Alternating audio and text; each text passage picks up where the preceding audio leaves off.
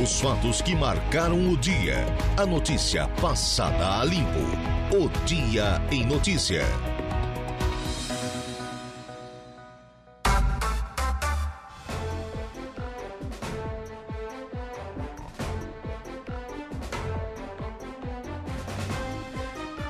Agora são 16 horas mais 8 minutos, 16 e 8. Essa é a hora oficial de Brasília. E não é que chegamos na tarde da quinta-feira, hein, gente? 16 de fevereiro, ano da graça de 2023. Já estás executando marchinhas de carnaval na programação, Eduardo Galdino? Ainda não, né? Ainda não. Não está na hora, né? Não está na hora. A partir de amanhã, aí sim. Aí a conversa muda de figura, meu amigo. Né? Aí o pessoal já entra no ritmo das festas de Momo, mas até lá vamos seguindo por aqui com a programação da nossa Rádio Araranguá, 95.5 FM. Agora começa mais um dia em notícia, né? sempre agradecendo muito a sua audiência. Os trabalhos técnicos Eduardo Galdino, eu me chamo Alaura Alexandre e juntos vamos até às 19 horas. Lembrando a você dos nossos canais de contato 3524 0137. Esse é o nosso telefone fixo né, 3524 0137. Lembrando também do nosso WhatsApp, você encaminha lá sua mensagem de texto, áudio, foto, vídeo, você que escolhe. 988084667. 988084667. Estamos ainda ao vivo com a live no Facebook, facebook.com.br Rádio Araranguá e no YouTube o nosso canal é o Rádio Araranguá. No programa de hoje, no Dia em Notícia, eu vou conversar aqui com o presidente da Câmara de Vereadores do município de Morro Grande, já já dentro de instantes, né? o Richarles Casagrande. Também teremos entrevista com o prefeito de Ermo, Paulinho de Vecchia. Vai falar da sua viagem a Brasília, busca de recursos para o seu município. E ainda o quadro Bem-Estar Pet com a Evelise Rocha e os seus convidados. Além de tudo isso, da sua participação, das entrevistas, o que já é de praxe aqui no nosso programa, ou seja, a conversa do dia com Saulo Machado e Lucas Casagrande. Ontem não foi possível porque tínhamos o jogo do Tigrão. Sou bem de palpite ou não, Dudu? Vice? Não falei que o Tigre ia destroçar o Camboriú? Estraçalhou, né? Dançou sambou em cima, aproveitando o carnaval né, do Camboriú Tigre ontem com a transmissão da equipe do Tabelando aqui com a Rádio Araranguá e com a nossa co-irmã Rádio 92 FM Tigre 3 a 0 ontem no Camboriú. A partida começava às 19 horas, um pouco antes a transmissão da nossa equipe esportiva e em virtude disso, em razão disso, a nossa conversa do dia, né, ficou quicando e hoje deveremos executá-la, né? A partir das 18h30 com Saulo Machado e Lucas Casagrande. Também teremos o momento esportivo com Dejair Inácio, as ocorrências policiais com o Jairo Silva, a previsão do tempo com Ronaldo Coutinho e ainda a oração do Ângelos com o padre Daniel Zilli. Céu parcialmente encoberto em Araranguá e região. Temperatura registrando agora Aqui no centro da cidade das avenidas, agradáveis, civilizados, 28 graus, 72% a umidade relativa do ar, 1002 hectopascais a pressão atmosférica. Está começando agora mais um dia em notícia. Esse é o nosso trabalho, vamos ao ofício nosso aqui, que é o de informar. E sempre com o oferecimento de Angelone Araranguá. No Angelone é assim todo dia, dia de super promoções, super ofertas para você Januário Máquinas, a força, a potência que a sua terra precisa. Está lá na linha de produção, na linha de montagem da Januário Máquinas. E agora já temos aqui na ponta da linha do centro da cidade das avenidas, vamos para a não menos bela, aprazível, simpática vizinha Morro Grande, presidente da Câmara de Vereadores, Richarles Casagrande. Boa tarde. Boa tarde, Alaor. Boa tarde a todos os ouvintes da Rádio Araranguá. Muito bem. Presidente, será a sua primeira vez, sua primeira experiência comandando o Poder Legislativo de Morro Grande? Sim, sim. Primeira vez. É, me elegi vereador, né? Sempre fui envolvido na política, mas né, não, não, não disputava cargo. Essa vez, nessa última eleição, disputei o cargo do vereador, me elegi e agora assumi a presidência da Câmara de Vereadores. Mas até aqui foi, foi vereador no município aí de Morro Grande. Até o ano passado, quem era o presidente? O ano passado era o João, João Magaim, é, é, que a base do prefeito Keio, né, que mesmo não tendo eleição, mas a base da, da eleição foi o PP, o MDB e o PSD. Então, os primeiros dois anos ficou a presidência com o MDB e agora os últimos dois anos comigo do PSD. Muito bem. E o prefeito Keio, já na, antes da, da eleição, formou um grupo grande de lideranças e de partidos, né, presidente? Sim, sim. É, na verdade, foi assim, né? O, o, PP nos apoiou, né? Quando o prefeito, então o prefeito Valdo, né?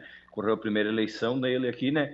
É, o PP foi nosso vice, segunda eleição o PP também foi nosso vice. Nada mais justo do que nós apoiar o PP, né? Então, pessoal, né, nós se reunimos, o PSD, né, e optamos por apoiar o, PP. Então o PP saiu do prefeito, né, trouxe o MDB de vice, né, e a gente do PSD acabou ajudando o prefeito Keio, né, e, o vice Tatim, e aí os outros partidos também depois, né, acabaram apoiando ele também não tendo eleição, né, tendo só foi só o Keio candidato a prefeito. Né? Uma expressão do tempo dos nossos avós, dos nossos pais aí Morro Grande, o pessoal é, costuma honrar o fio do bigode, é isso? Ah, com certeza, né? Eu acho que, como meu pai sempre diz, né? A palavra do, do, do homem vale muito que mais papel, muito mais do que papel, né? E eu sou filho de, de italiano, então tu sabe que italiano é, é de dar a palavra e cumprir, né? É. Então a gente tinha esse, essa conversa, né? E graças a Deus, né? Para o bem da cidade e bem também dos do, do nossos munícipes, né? Então foi feito um acordo e graças a Deus estamos trabalhando em prol da população de Morro Grande. E nesses dois primeiros anos como vereador nessa sua primeira experiência. É, qual a sua avaliação, presidente? Ah, foi assim, na verdade, eu fiquei um ano de secretário, né? Eu ah, fui para me eleger vereador, fiquei um tempo, daí fui para a Secretaria da Agricultura, né? Aonde a gente trabalhou junto com o prefeito Key um ano, né? Aí o, o ex-prefeito Valdo veio para voltou para a administração para ser secretário e eu voltei para a prefeitura. Né, a gente teve aqui, né, Laura, a gente não cansa de falar, foi o baque da, da perda da JBS, né, que foi, foi um baque muito grande aqui para o nosso município, né, mas uh, quando eu assumi a Secretaria da Agricultura, juntamente com o prefeito Key e o vice Tatim, a gente trabalhou muito na implantação de novos aviários, né, temos em torno de 27 novos aviários sendo implantados e tem mais alguns analistas aqui.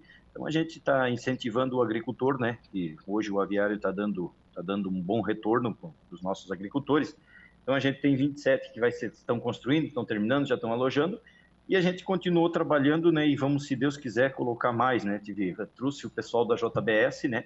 O corpo técnico da JBS aqui para o Morro Grande, fizemos uma reunião junto com o Conselho de Agricultura e começamos, né? Implantamos a semente e graças a Deus deu certo, né? Então a parte da agricultura, que a gente sempre foi ligado com a agricultura, eu trabalhei oito anos com o prefeito Valdo né, como diretor de, de, agricultura aqui do município, né, diretor de departamento agropecuário, uma parte de inseminação, né. Então a gente sabe, conhece todos os cantos do município, né, e a gente sabe que o nosso forte aqui é a agricultura e a gente tem que incentivar os agricultores. Então estamos trabalhando forte esses dois primeiros anos foi isso, né. O prefeito quer também né, junto com os vereadores conseguimos algumas emendas, fazendo algumas estradas, né, reformou o ginásio aqui do de, de Morro Grande, que fazia muito, era um pedido há muito tempo da população. Então, assim, estamos trabalhando e tentando fazer o melhor. A gente sabe que pela situação passamos por uma pandemia, né? Que tem muita gente que já se esquece, mas a pandemia nos afetou também, né? Em termos de arrecadação. Mas graças a Deus a gente venceu essa parte né, e estamos seguindo em frente. Como eu sempre digo, fé em Deus e pé na tábua que as coisas vão dando certo. É isso aí. Outro dia, inclusive, esteve aqui o, o prefeito, então em exercício, o Tatim, vice-prefeito. Também temos conversado frequentemente com o prefeito, que é o Daniel Olivo. E, e, ele tem falado sempre, sempre que trocamos ideias, conversamos, ele sempre fala nessa questão da construção, da implantação de novos aviários, o quanto isso tem contribuído para a economia de Morro Grande, a geração de riquezas, a geração de empregos e já se transformou, presidente, é isso, é, na principal atividade econômica do município, né? Sim, sim, é, exatamente. Já se, for, se é, a, é a maior é o maior movimento econômico né, na, na área rural é do, da avicultura, né? E a gente, o nosso plano era dobrar, já conseguimos dobrar, e agora a intenção é triplicar o movimento econômico, gerando emprego e renda, né? Além de a gente assegurar o agricultor do campo, né? muitas, muitos aviários que estão sendo feitos é a sucessão, já o pai está ficando filho no lugar, e eu acho que estamos no caminho certo, né? E eu sempre dizia para o prefeito Keio e também para a nossa equipe, eu sempre dizia, vamos, vamos botar aviário, produzir, gerar emprego e renda. E, quiçá, né, se Deus quiser, num futuro, né, se a gente ter uma grande produção de frango aqui em Morro Grande, quem sabe por nada a JBS não venha reabrir o abatedor aqui, que esse é o grande sonho nosso. Né? É, eu ia chegar nessa situação. Porque uma vez instituída uma verdadeira cadeia de, de aviários aí em volta dessa estrutura que ainda existe no município de Morro Grande, funcionou até bem pouco tempo atrás e alavancou a economia de uma forma, do município, assim, de uma forma é, maravilhosa. O município era é, o 13 terceiro, era a 13 terceira economia da MESC, pulou para a quarta, estava passando para quinta, estava passando para a quarta economia da região, Morro Grande. Significou, significou só isso, aquele aviário que tínhamos ali da, da JBS, começou com a Tramonto, né? Mas uma vez instalada essa cadeia, essa verdadeira estrutura de, de, de aviários no município, com a água que tem, com as estradas que tem em Morro Grande, daqui a pouco realmente é, essa estrutura pode voltar a funcionar, né, o, o, presidente? Ou é algo muito distante ainda? Ah, sim, a gente sempre, sempre batalhou, a gente tem, tem conversas com o pessoal da JBS, né? Uh, muito uh, o que acontece, né? Que muita gente às vezes não sabe. A JBS fechou a estrutura, isso os próprios os próprios diretores, né? A gente foi atrás conversar com eles, realmente porque a estrutura ali ia, ia seria mais caro, faz, é, seria mais barato fazer uma nova do que reformar a estrutura que tinha aí. E aí, por, por, logística, por outras coisas, acabaram fechando aqui.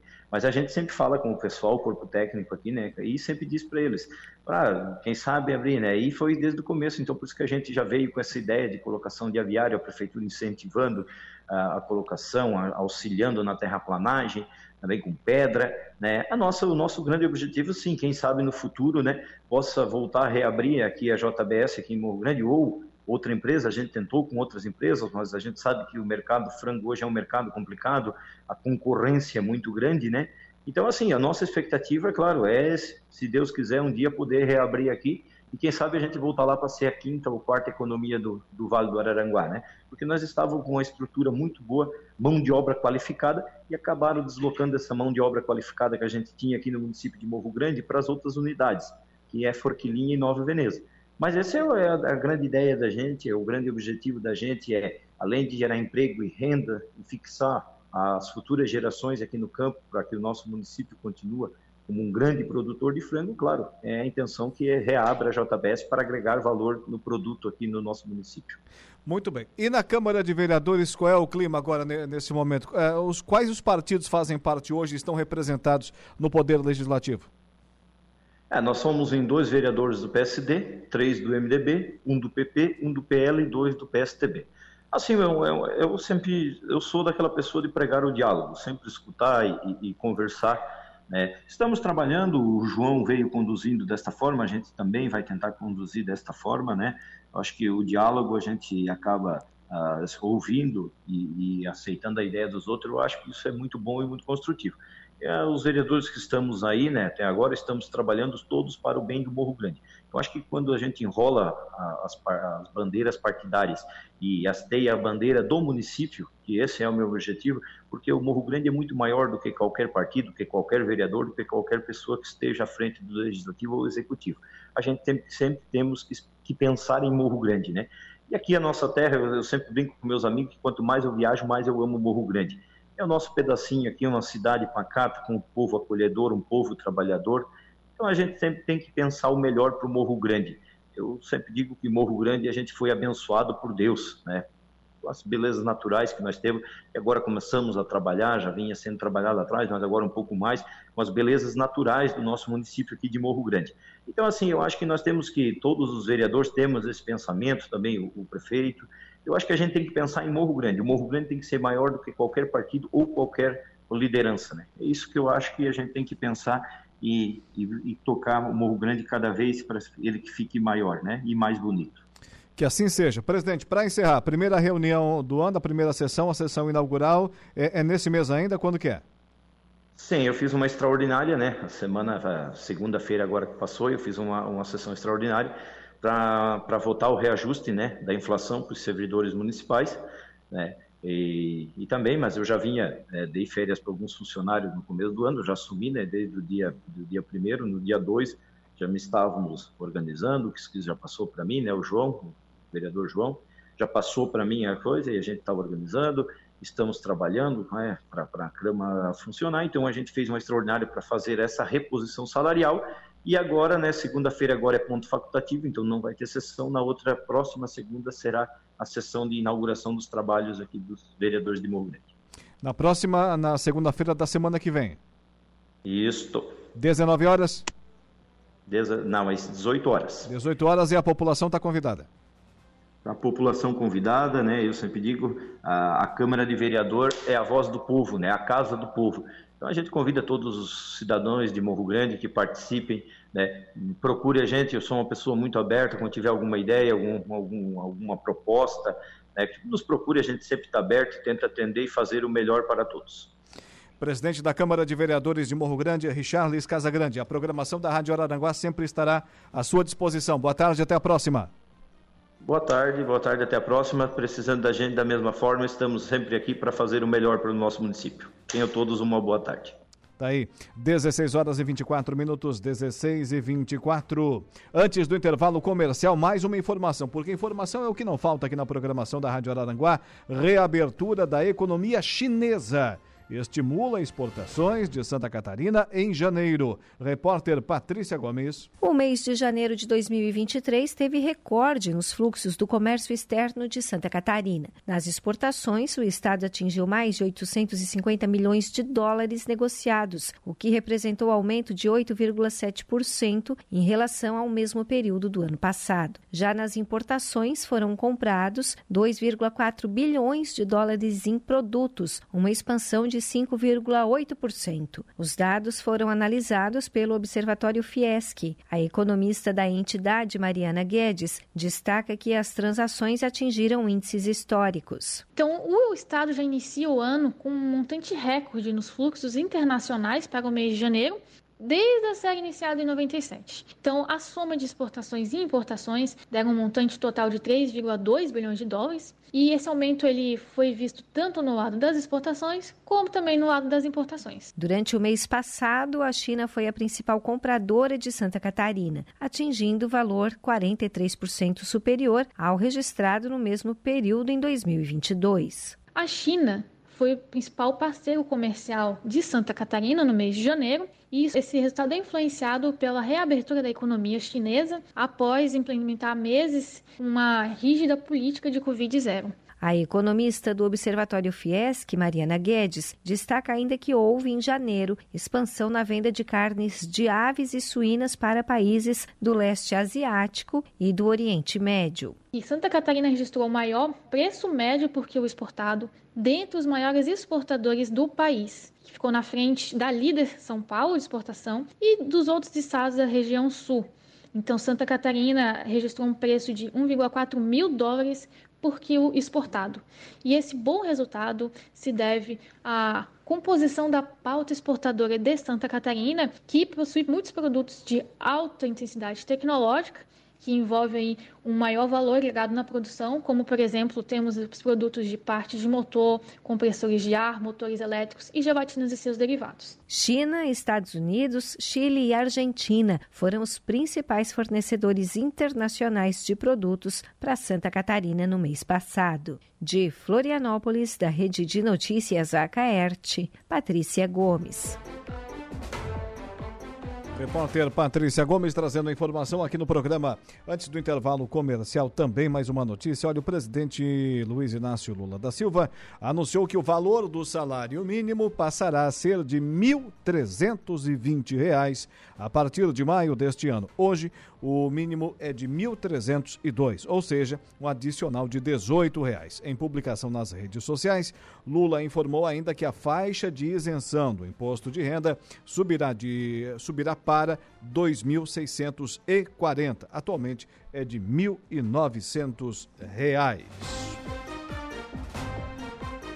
Agora falo para você da potência, durabilidade, economia e a confiança em uma marca que atravessou décadas e continentes. Esses são os tratores da linha JP, líder de vendas e de resultados para o empreendedor do agronegócio. São 25 anos de uma empresa construída pelo empenho e obstinação de uma família, colaboradores e clientes. Januário Máquinas, a força que a sua terra precisa. No Angelone Araranguá, todo dia é dia. Quem faz conta faz feira no Angelone, não escolhe o dia, porque lá todo dia é dia. Quem economiza para valer passa no açougue do Angelone e sem escolher o dia. Porque na feira, no açougue e em todos os corredores você encontra o melhor preço na gôndola e as ofertas mais imbatíveis da região. Baixe o aplicativo e abasteça. Intervalo comercial. Na volta tem Ronaldo Coutinho e a previsão do tempo e ainda Jairo Silva com as ocorrências policiais. Trânsito, escolha a vida. O Dia em Notícias está de volta.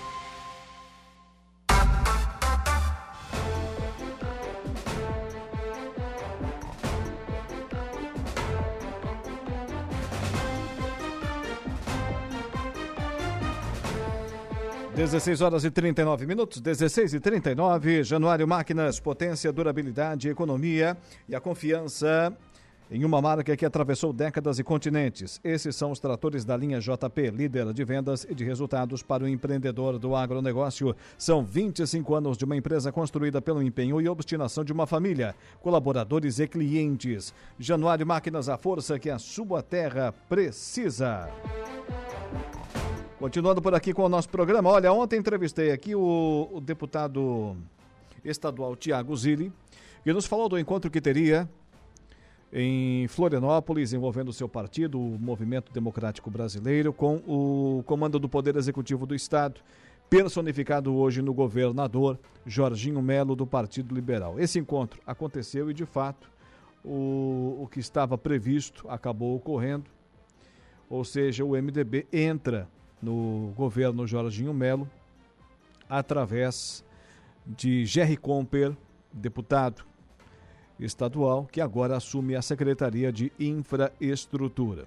Entrevistei o deputado Tiago Zilha, ele nos trouxe essa informação e ocorreu tudo como o, havia sido descrito aqui ontem dentro do programa pelo deputado estadual Tiago Zilha. E depois da reunião, acabamos conversando, confirmou a notícia e, na sequência, já em primeira mão, é, colocamos a, a, informação, publicamos a matéria no nosso site, o portal da Rádio Araranguá. E falando em Tiago Zilli, o deputado assume hoje, assumiu agora, instantes atrás, porque acontece, e sempre digo, né? Acontece, você fica sabendo aqui na nossa programação com a instantaneidade que só o rádio possui. E o deputado Tiago Zilli assumiu a presidência da Comissão de Assuntos Municipais na Alesc. Informação agora aqui no programa. O deputado Tiago Zilli, do MDB, é o novo presidente da Comissão de Assuntos Municipais da Assembleia Legislativa. O parlamentar foi eleito pelos integrantes do colegiado para conduzir os trabalhos do grupo pelos próximos dois anos. A escolha ocorreu durante a reunião de instalação do colegiado realizada nesta quinta-feira. Zilli, que está em seu primeiro mandato na Alesc, fala das expectativas sobre a atuação do colegiado. Olha, posso dizer que estou muito feliz porque é um tema que me remete uma experiência grande quando eu fui prefeito do município de Turvo. Então, a presidir a Comissão dos Assuntos Municipais vai nos dar a oportunidade de atender os prefeitos, as lideranças, a sociedade, informar os municípios dos andamentos, os recursos, de que maneira chega para o município. Nossa equipe está pronta para trabalhar e para dar a resposta para a sociedade e aos municípios. O deputado Napoleão Bernardes, do PSD, foi eleito vice-presidente do colegiado. Também fazem parte da Comissão de Assuntos Municipais os deputados Ivan Nats, do PL, Marquito, do PSOL, Matheus Cadorim, do Novo, Neudi Sareta, do PT e Nilson Berlanda, do PL. Da Rádio da Assembleia Legislativa, repórter Ludmila Gadotti. E a sessão, se não estiver enganada, foi enganado, foi transmitida, aliás, ela foi conduzida pelo deputado Neudi Sareta e que deu posse, então, a Tiago Zilli que agora comanda essa comissão dos assuntos municipais na Assembleia Legislativa de Santa Catarina. Inicia o trabalho como deputado e já na condução de uma comissão importante como essa. E temos um trechinho, um trechinho é, do ato uh, de posse da sessão, agora aqui no programa também. O Leão Bernardes como vice-presidente. Convido o deputado Tiago a assumir a, a presidência aqui da comissão para fazer a, a, parte final da, da reunião já como presidente eleito.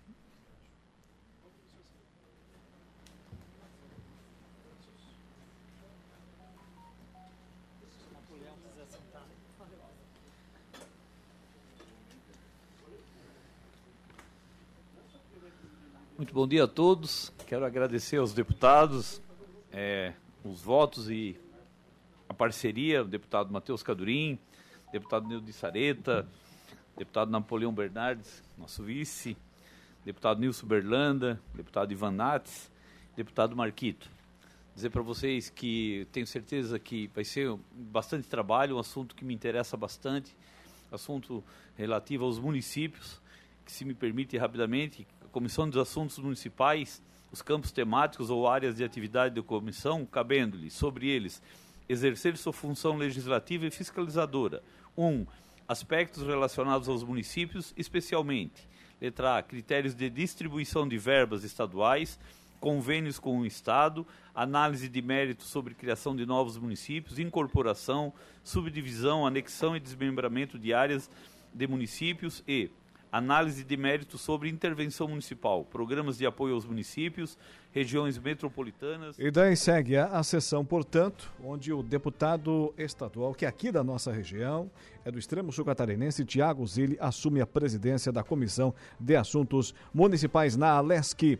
Agora, de Florianópolis, vamos para São Joaquim, vamos subir a serra. Ronaldo Coutinho com a previsão do tempo.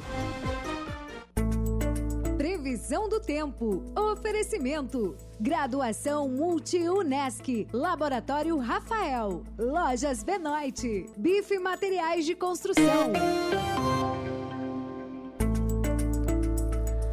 Diz o, o Dudu que tu, tu, atendeste ele falando que estavas na, na, na padaria, ô Coutinho. Vai tomar café? É a padaria da Boa Esperança, que tem um sonho pequeno. Aí quando ele diz que é dois minutos de espera, não, virou um pesadelo.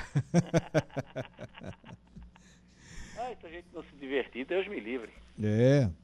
Mas muito bem, muito bem. Nos fale da, da previsão do tempo. Agora aqui o céu se abriu, o sol resolveu aparecer, tá ficando uma maravilha. Não, essa aí fica lá no extremo oeste, perto de Quilombo. Hum. Uh, nós vamos ter, mas tem chuva aí por perto. Ah, é? Pelo menos no radar, Uai? perto entre aspas, né? Uh, deu chuva e trovada ali perto de Jacinto, próximo a Turvo, não cidade, município ali na região de Praia Grande, deu alguma coisinha rápida ali perto de Araranguá, um pouco entre Araranguá e Maracajá, mas tudo assim, coisa rápida que vai dar uma chuva, uma trovada aqui ou ali, depois desmancha. Então, vai continuar tendo essa condição de tempo assim com variação até o final do dia à noite de hoje. Uns vão ter chuva, outros não. Na Serra, a mesma coisa. Amanhã tem chance de chuva, período de melhora, fica parte do dia abafado, depois começa a esfriar final da tarde e noite. E tempo bom no sábado e domingo. Vamos ter é, madrugadas é, mais frias aí na, na região, né? Então, então vamos ter aí condições de tempo assim bastante aproveitável na, na área. Que é uma coisa interessante, ali na Argentina, na Patagônia, na área ali de, acho que é província de Santa Cruz ou Chubut, uma das duas dias atrás tinham tido mínimas de 24, 25, 26, né? Uhum. Amanhã vai ter locais ali com 5, 10 abaixo de zero. Aquilo que tu falou outro dia, né? Lá a temperatura despenca assim de uma hora para outra. Né? E, e, e, tem previsão de neve ao nível do mar uh, nessa ma próxima madrugada. Nossa. Impressionante, homem. Teve locais ali que chegou a uma semana, no máximo, não chega, não sei se chega um mês atrás, chegou a 44, 43 graus. Sim, passamos por lá, temperatura 43 graus. E pode chegar agora a 5, 10 abaixo de zero. Meu pai do céu, vá, vá. Haja saúde para aguentar um clima desse. É, aí não tem plantação que resista, né? E o ser humano passa trabalho. Temperatura mais baixa. E para vocês também, nós vamos ter uma variação grande, né? Amanhã, sábado vai ter um amanhecer frio. Hum. Vai ter locais aí que está com cara de que pode, pode começar uh, o, o dia no sábado com temperaturas variando de 11 a 15 graus, dependendo do local. 11, 13 mais no interior, 13, 15 aí na região de Araranguá. Enfim, vamos ter uma, um amanhecer frio no amanhecer de sábado e também domingo. Domingo, inclusive, algumas áreas aí podem ficar abaixo de 10 graus, o que se tiver arroz na fase sensível ao frio, ele pode sofrer danos pelo frio. Na, na segunda-feira, frio do, o dia todo também, na terça, tem chuva na segunda e terça e talvez chuva de verão na quarta. O que vai chamar atenção nesse carnaval é o frio. Chuva, isso é normal ter. Sempre tem, é difícil passar todos os dias, Sim. tem pelo menos um dia com chuva. Esse vai ser mais ou menos meio a meio. Se for considerar a sexta, então mais para chuva do que tempo bom. Então tem chuva na sexta, com períodos de melhora, tem tempo bom no sábado e domingo, e tem chuva na segunda, terça e tarde de quarta. E a temperatura daí cai. Ah, então, na, no sábado, por exemplo, a máxima não passa muito de 23, 25 graus. No domingo também não passa muito de 26 a 28 graus. Na segunda, 22. Na terça-feira, 22, 24. E na quarta-feira talvez chegue uns 26. Tu vê que isso aí é temperatura para fevereiro. É. Mas aí a gente troca o a, a, garapa com, com pastel por um pinhão fácil, fácil, Coutinho. Mas não tem pinhão ainda. Ah, a gente dá um jeito, acha no mercado aí, em algum lugar deve ter. É, tem só quem congela, né? É. Na realidade tem uma variedade que eu acho que é o pinhão macaco, que a pinha não cai do, do, do pinheiro, ela pode ficar até dois anos. Ela apodrece, mas ela pode ficar mais dois, ou seja, tu tem condição, se tu fizer um pomar com essa variedade, de colher pinhão praticamente o ano inteiro. Olha aí, vamos achar essa variedade então. Vamos cultivar ela. Tem, o pinhão macaco, se eu não me engano, tem um ali na IPAG. Tem, tem uma vez um, um que, se eu não me engano, ele é até o dono da vinícola lá, Világio Grande. Eu acho que ele é também, acho que ele é engenheiro florestal. Ele disse que tem mais de cento e poucas variedades de araucária. Nossa, impressionante, impressionante. Tem uma, uma variedade lá de Tibagi, lá do Paraná, hum. que quatro, cinco pinhões cabem na tua mão para ter o tamanho do bicho. Jesus Cristo. Em compensação, tem outras variedades que tu tens que encher a mão com vários pinhões para conseguir encher. São pinhões bem pequenos. Mas é bom do mesmo jeito. Coutinho, um abraço, até amanhã. Mas é que nem o chocolate, pô. Quatro, cinco pinhãozinhos vale um quilo de alface. Uh. Isso aí é desumano. para quem gosta, né? Sim, porque é uma delícia. um abraço, meu amigo. Tchau. Ronaldo Coutinho com a previsão do tempo. Polícia. Oferecimento. Unifique. A tecnologia nos conecta. Autoelétrica RF Araranguá e Estruturaço. Loja de gesso acartonado.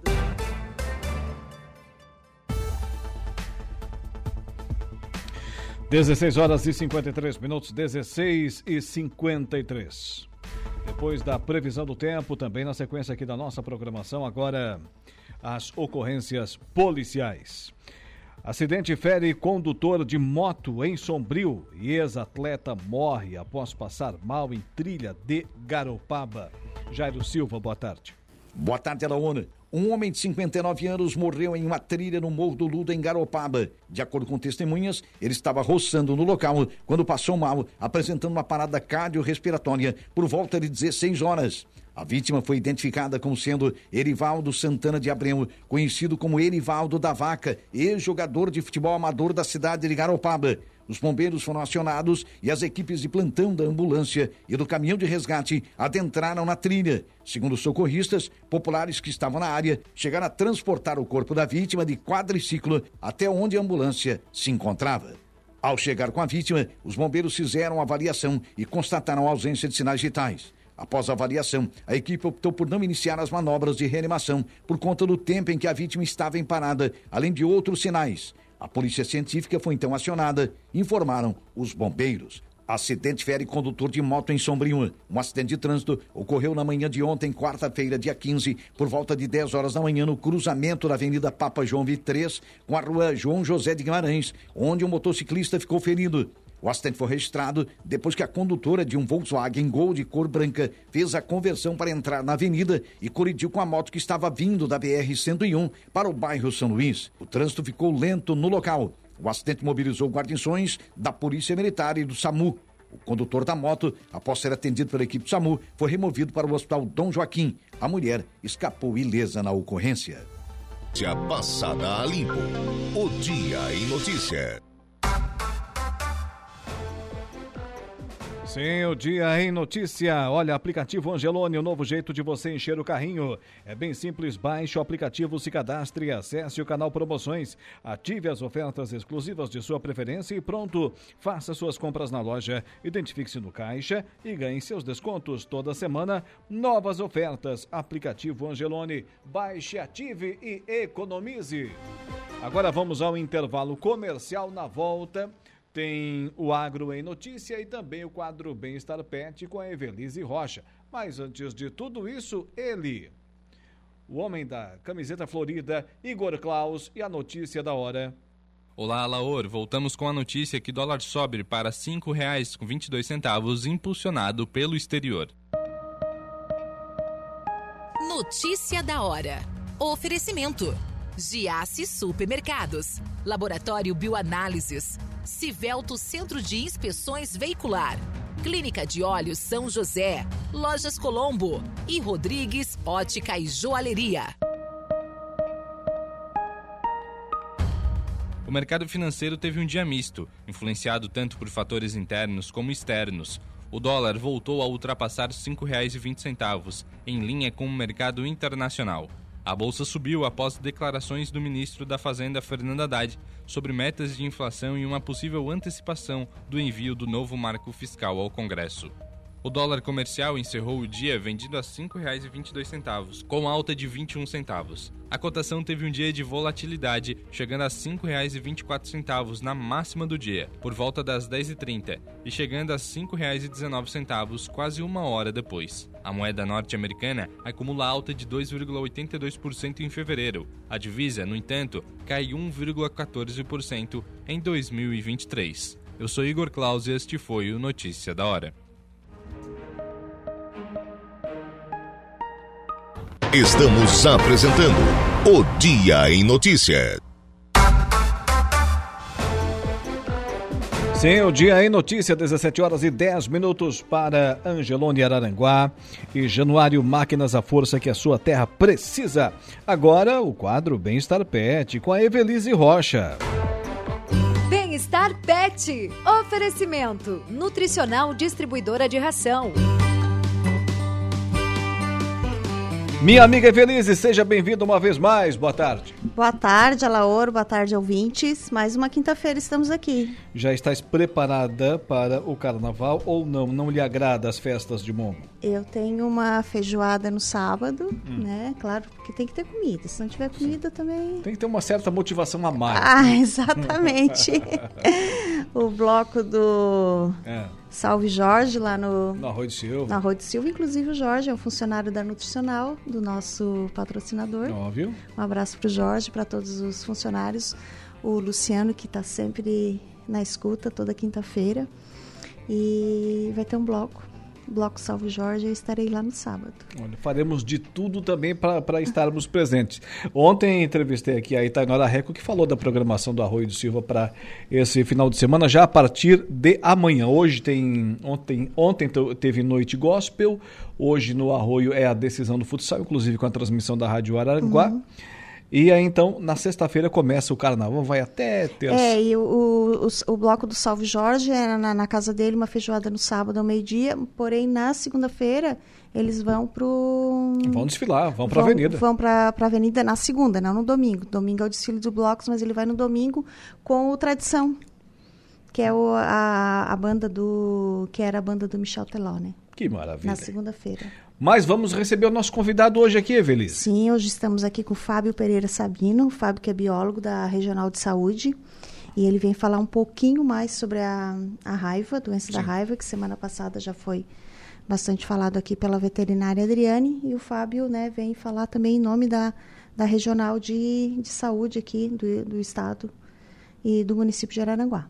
Seja bem-vindo, Fábio. Boa tarde. Boa tarde, boa tarde a todos.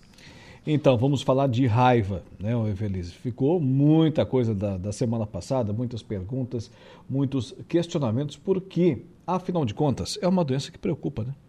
Preocupa, porque enquanto a doença fica só no, no animal, né, ainda se tem um controle, né? Mas a, a, a raiva é uma doença fatal, né, Fábio, por, para os humanos. É, para os animais também, né? A raiva é, é um vírus acomete os mamíferos, ah, cães, gatos, cavalos, bois, é, macaco, morcego. Sim. Então, toda a gama de, de mamíferos ela, ela pode estar acometendo. E, inclusive o homem. E não, não tem cura, né? Teve algumas curas em seres humanos, que já está é, na nossa referência, mas ela não tem cura. Foram três no mundo e um, inclusive, é brasileiro, mas é, sempre fica uma sequela, né? A raiva deixa sequela por ser uma ação neurológica. Então, ocasiona a, esses mamíferos e pode, sim, na maioria, na grande maioria, na totalidade, uh, ocasionar o óbito. Sim, inclusive é, falamos sobre isso, foi na quinta-feira, né, Verice? Sim. Na terça-feira, dia 14, antes de ontem, portanto, no quadro é, Notícias Agrícolas, o Agro em Notícia, trouxe aqui informação que vem do Rio Grande do Sul. Estado teve 109 casos de raiva herbívora no ano passado. 109 casos em 2022. Isso também preocupa, né, Fábio? Preocupa sim, porque é, esses animais de grande porte também ocorreu aqui para nós há aproximadamente uns dois anos no município de Jacinto Machado. E foi desencadeado junto ao município o pessoal ali, nós da Regional de Saúde, também dando suporte, a gente fez um trabalho de bloqueio de transmissão. Foi vacinado todos os animais uh, de cães e gatos, né? Naquela oportunidade. A gente faz o bloqueio como ocorreu agora lá em Orleans, né? Com o aparecimento desse animal positivo, é desencadeado todo esse bloqueio, vem a equipe da Diretoria de Vigilância Epidemiológica do Estado de Santa Catarina, juntamente com a Regional de Criciúma. Aí tem que agir rápido, né?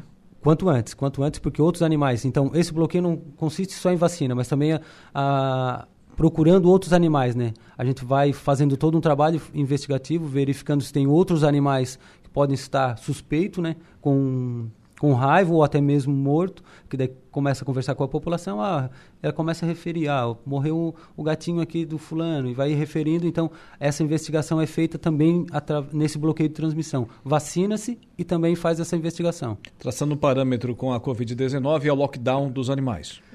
é, e depois de um período retorna também nessa mesma área, né, ali um raio de 300 metros, retorna e faz novamente a vacinação de todos esses animais. Foi o que ocorreu também aqui em Jacinto. Esse bloqueio também é no raio de 300 metros. 300 metros. Ali foi feito em 300 metros, teve participação daí diretoria, a Regional de Saúde de Criciúma, a qual o município pertence, a universidade lá, Unibave, uh, também o, o, próprio município, né, que também desencadeou ali a ação. Tem que ser rápido, tanto é que quando a gente soube de um, uma situação que ocorreu aqui no município de Araranguá, logo a gente já desencadeou junto ao município ações, foi a, a clínica a qual nos referiu, para a gente desencadear e ver a, a situação, né? Foi que a gente fez uh, imediatamente. É, nesse caso do Rio Grande do Sul, é, o Estado contabilizou 109 casos de raiva herbívora no ano passado, distribuídos em 30, olha, olha a abrangência, 37 municípios. Os dados foram divulgados pela Secretaria da Agricultura, Pecuária, Produção Sustentável e Irrigação. O número de casos foi maior que o registrado em 2021, quando 48 focos foram identificados em 21 municípios. No ano passado, 99 bovinos, 9 equinos e um ovino tiveram laudos positivos para a raiva herbívora. Esse ano é, temos a seca, então é preciso vacinar o rebanho para não haver prejuízos nos próximos meses. O que, que alegam? Que devido à seca, os morcegos estão visitando cada vez mais uhum. os rebanhos. E aí o que, que acontece? Ocorre a raiva herbívora. 39 municípios seria a MESC mais a REC? Sim. É uma área bem, bem significativa. Tem, sem dúvida nenhuma. E, mas, no que diz respeito ao contágio aqui na região hoje, temos algum risco, algum perigo? É risco sempre há, né? Sim. Uh, haja visto que a gente. Santa Catarina hoje não é livre da circulação do vírus, né, da raiva, então a gente não pode criar alarde, né, mas as pessoas precisam ficar atentas e também contribuir. Contribuir na, na medida que não procure a, a, ser agredido. Por exemplo, a gente tem situações que a, a, a população mesmo se coloca em risco. Por exemplo, vai no parque ecológico aqui, a gente pode citar o Parque Ecológico do Maracajá, um ambiente agradável, lá com uma série de, de placas informando que não é para alimentar os animais, que não deve se alimentar os animais. Ah, isso é coisa impressionante. É complicado. Então, as pessoas alimentam ou brincam que vão dar o alimento, retiram, o macaco uhum. se estressa ou querem passar a mão no animal e, e aí acaba ocorrendo o um acidente. E quando ocorre o acidente, vai ser, claro, toda pessoa que tem um acidente deve é, retratar junto à unidade de saúde e aí é encaminhado ao hospital para fazer ah, o soro e vacina depois no, no, na unidade. Mas a situação hoje do soro e vacina dentro do, do nosso país está bem crítica. A gente está com, com, baixa do, no, nos estoques do, do, do Ministério da Saúde. Então as pessoas têm que ter essa consciência. Porque o momento que realmente nem todos os animais não estou aqui uh, dizendo que o, o, os macacos do vão parque transmitir, né? vão transmitir. Uhum. Mas o que diz a nota técnica é que animais silvestres, quando tem a, o acidente, a gente precisa ministrar o soro. E eles podem estar saudáveis, mas por pre, eh, precaução, né, por, eh, por prevenção, a gente ministra o soro para evitar que a pessoa fique doente. Mas nem, eles não estão doentes, não tem nada confirmado. Então a gente ministra para preservação, né? para preservar o, o, cidadão. Só que ele está procurando isso. Sim, é, eu já vi isso acontecer no Parque Ecológico Maracajá, já vi acontecer na Serra do Rio do Rastro, lá no Mirante uhum, com os Coatis. Vi esse final de semana no parque lá do, do Beto Carreiro, o pessoal jogando pipoca para lagarto. Uhum. E o lagartinho ia lá inocentemente comer a pipoca. Nem sei se isso acaba depois, como consequência, até mesmo fazendo mal pro, pro, pro bicho. Mas as pessoas não têm consciência às vezes, né? É complicado a gente a gente tomar uma iniciativa, né? É, porque o, o, esses locais eles, eles informam, têm a orientação, Sim. mas é, é um comportamento das pessoas que precisa ser diferenciado, precisa mudar. Eu visito o parque, eu vou lá com meus filhos, só digo, não toca. A banana está lá, a gente observa, faz a foto, não precisa tocar nele, não precisa. Tem situações que, que o próprio morador aqui em Passo de Torres pede para o macaco subir nas costas. Então, são situações Passo que... de Torres é Morro do Português, né? É, Morro do Macaco. Morro do Macaco. Morro dos Macacos ali. Então, são situações... Ah, pode vir um macaquinho aqui na, pegar o milho na tua mão. Não é recomendado. Animal silvestre está na mata. A gente não deve trazer animal silvestre para é, domesticar. Animal silvestre está para ficar na mata. Uhum. A gente quer trazer animal silvestre, com isso vem as doenças.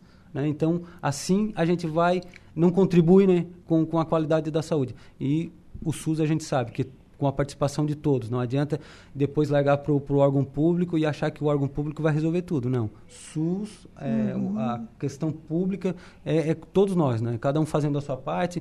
A, a rádio aqui hoje prestando os esclarecimentos, as informações, e assim a gente vai construindo, acho, algo positivo. Então, é dessa forma que, que a população precisa entender. Devido a esse desabastecimento do soro, as pessoas têm que saber, têm que ter a consciência que eles também fazem parte, que, que não precisa é, tá tocando nos animais, né? Não precisa lá tocar um, um, um, animal silvestre. E se caso ocorrer o acidente, procurar sim a unidade de saúde. E lá ele vai ser é, bem avaliado, avaliado tanto a pessoa cometeu o acidente, né, que tá, a, foi agredido, quanto, quanto o animal. Fica gente, em observação. É, o, o, cães e gatos precisam ser observados por 10 dias. Né? Se ele for observado por 10 dias, tranquilo, não precisa fazer ministrar um, um Nesses 10 dias, se eles estiverem com o vírus, eles vão se manifestar. Certamente ele vai morrer. Se em 10 dias ele não morrer, cancela, é, esse caso é descartado. Mas, por isso que as pessoas têm que observar o animal.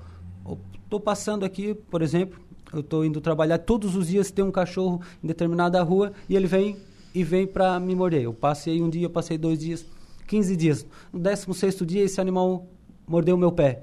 Né? Ah, mas o cão está raivoso, vai lá para fazer o soro por ser terminações nervosas, pés, é, pal, é, palma de mão, pés ali, precisa, é recomendado fazer o soro. Mas esse animal observável ele pode passar ali mais algumas vezes, por 10 dias, observar esse animal? Se ele pode observar, não há necessidade de desprender o soro.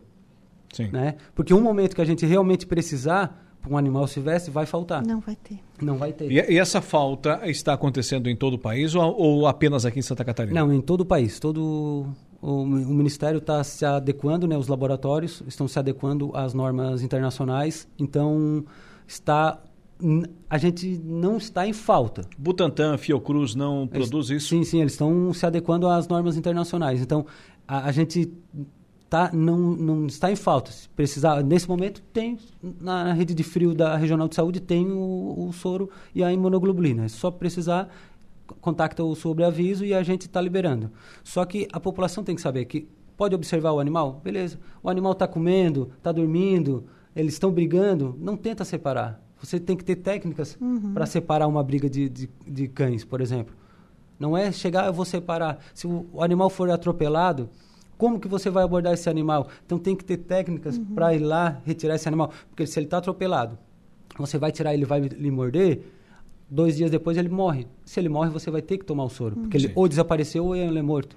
Então tem que ter esse cuidado com esses animais. Se você porventura seu animal foi é, atropelado, tem que ter esse cuidado, né?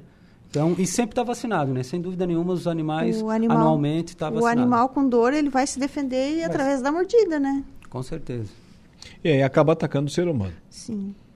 Muito bem, então fica esse alerta para a população, né? É bom evitar, fica longe, fica longe, né? É, tá vendo aquela situação diferenciada, aquele comportamento diferenciado com o seu animal doméstico? Fica longe, animal na rua fica longe. O silvestre, então, não chega perto, né? Como, como você falou, bate foto, né? Bate foto ali do, do bicho se alimentando é, das frutas que tem ali à sua disposição, que é a banana, no caso do macaco, né? É, e e sai fora. Sai fora, não precisa tocar no bicho, né? Para correr o risco de um acidente. É, é, é tomando as, as, as medidas de prevenção, a gente vai evitar muitas doenças, né? Então, o caso da raiva seria nesse sentido, evitar tocar nos animais. Quando tiver um caso de um animal é, que possa estar suspeito, recomendar levar ao médico veterinário, fazer os vídeos como foi feito, é, porque ele é o responsável, ele tem a, a, a capacidade de avaliar o animal. Então a gente, ah, o animal está um pouco raivoso. De que forma? O médico veterinário tem essa condição de avaliar e sim dizer sim, ele é suspeito para raiva e aí a gente desencadeia as ações e faz bloqueio que for necessário. Ali foi feito, aqui no caso de Araranguá, foi feita a coleta, foi encaminhado, foi descartado porque não deu positivo para raiva. Mas as ações foram feitas. Por quê? Porque o cidadão procurou uma pessoa, essa pessoa, o médico, informou a Secretaria de Saúde, a, a Secretaria uhum. nos informou e rapidamente a gente procurou fazer as ações cabíveis. É, é interessante estabelecer essa cadeia de informações. Isso tudo, esse caso tudo aconteceu em menos de 24 horas, né? Em menos de 24 horas já estavam com o animal, já, já Agora, tinham, já imaginou se isso não é feito? Já se, se a pessoa não tem material. consciência e, e, esse animal acaba uh, sendo positivo e contamina ela ou outras pessoas, uhum. como isso poderia se alastrar, né? É, foi o caso que ocorreu em Gravatal em 2019. A pessoa foi agredida, né? Teve um acidente com um animal, um gato dela e o animal alguns dias depois acabou morrendo. Eu não sei se ela enterrou, enfim, e algum tempo depois ela desenvolveu a raiva e acabou falecendo aqui em Gravatal. Então, são situações assim, teve um acidente, o animal está su sugestivo à, à, à, raiva, ou enfim, qualquer esporotricose, outras doenças, enfim, uh, leishmaniose, qualquer doença, aí então leve ao médico veterinário, ele vai avaliar, né? Então, com essa avaliação, aí sim vai ser desencadeadas as, as ações de saúde pública necessárias. Muito bem. Evelise, alguma pergunta? Não, acho que ficou bem, bem esclarecido o, o complemento do, dessa doença e reforçando sempre a questão da vacina, né? É. Se o animal está vacinado. É uma... Vacinas temos? É, cada proprietário do seu animal é responsável pela vacina. Sim, Só... e aqui na região como é que está o abastecimento? É, daí eu não sei lhe dizer em relação às clínicas. Uhum. É, Infeliz, tu tem essa... É, pela informação que a Adriane passou uh, na, na semana passada, né? Ela não tem uma, as clínicas não têm uma quantidade muito grande de. E também está tá meio que em falta. É, eu né? acredito que não falta porque a procura é pequena, né? Então a vacina ela é anual, Então, para quem tem seu animal, tanto o, o gato quanto o cachorro, leve a uma clínica veterinária. Somente as clínicas veterinárias estão autorizadas, as vacinas são feitas somente por um veterinário. Elas têm um custo aí aproximado de 50 reais. E esse, esse é uma vacina anual, né? Sim. As, as vacinas dessa do bloqueio, o Estado sim forneceu. Naquele período ali que foi desencadeado o bloqueio, aí a gente faz um quantitativo e libera para o município fazer as ações, né? Porque daí é uma questão de saúde pública, Saúde né? pública tem que uhum. ser desencadeado imediatamente, não dá para esperar, né? Então o Estado já tem um quantitativo e é fornecido. Muito bem. Fábio, lhe agradeço pelas informações. Fica o convite, né, Evelise, para é, retornar é, aqui em outras oportunidades. agradecer muito, muito a presença do Fábio. O Fábio, né, ocupadíssimo, ele está bem envolvido agora nas questões da, da dengue é de toda a região, de todo o vale, o trabalho de vocês, todo vale, né? É, a, toda a mescla a gente está trabalhando, está ocorrendo bastante foco, alguns casos suspeitos. E nesse período aumenta tudo, né? Uhum. Vamos aproveitar o Fábio então para outra pauta aí, outra... semana que vem falar da dengue. Pauta então. da dengue. Dá uma Estamos folga. à disposição lá, regional, os nossos técnicos lá sempre estão à disposição. Uhum. Vamos procurar vocês. Evelice, obrigado mais uma vez. Obrigada também e uma boa tarde a todos. Tá aí, conversei hoje com Fábio Pereira Sabino, biólogo regional de saúde, e ainda com a Evelise Rocha no quadro Bem-Estar Pet.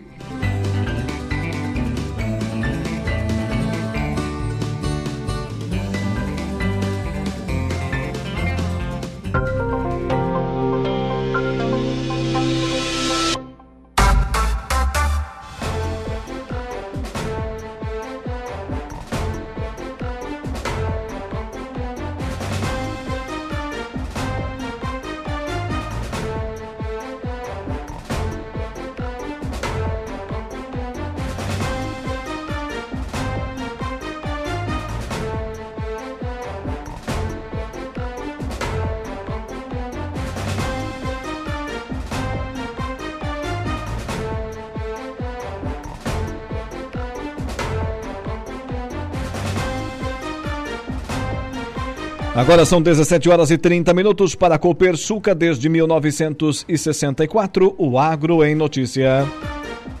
O Agro em Notícia. Oferecimento. Copersuca. Há 57 anos cooperando com muito sucesso. Na localidade argentina de Ciguenha, o fazendeiro Andrés Betiger luta para evitar que sua fazenda afunde em meio à pior seca do país em 60 anos, que atinge as lavouras de soja, milho e trigo e afeta os rebanhos bovinos. Para conseguir água, ele percorre 52 quilômetros com um trator frágil que quebra com frequência, um reflexo de como o clima árido desde o ano passado tem pesado sobre os agricultores que ultrapassaram o plantio e até abandonaram lavouras. As coisas estão ruins, não nos sobra, não temos margem para parar as coisas por quatro ou cinco dias. Estamos praticamente transportando água todos os dias para os animais beberem, disse Bettiger, de 41 anos, que pensa em declarar falência. Aflige, assusta, acrescentou já está se tornando financeiramente e fisicamente insustentável, disse ele. A seca na Argentina tem grandes repercussões nos mercados globais de alimentos, forçando os agricultores a reduzirem as perspectivas de colheita e prejudicando a oferta de grãos no maior exportador mundial de óleo e farelo de soja, terceiro maior de milho e um importante fornecedor de trigo e carne bovina. O Agro em Notícia tem o oferecimento da Copersuca e o seu sistema democrático de gestão. Nossas decisões sempre levam em conta a opinião e o desejo dos nossos associados. Realizamos assembleias gerais ordinárias em que todos os associados participam. Elegemos democraticamente os conselheiros de administração, conselheiros fiscais e membros dos comitês educativos. Nessas assembleias anuais, informamos todas as ações do ano e convidamos a todos para uma deliberação cooperativa sobre os resultados resultados e planos futuros. Desde 1964, essa é a Copersuca. 27 minutos faltando para as 6 horas da tarde desta quinta-feira. Agora vamos ao intervalo comercial. Na volta tem o Momento Esportivo com ele, Dejair Inácio.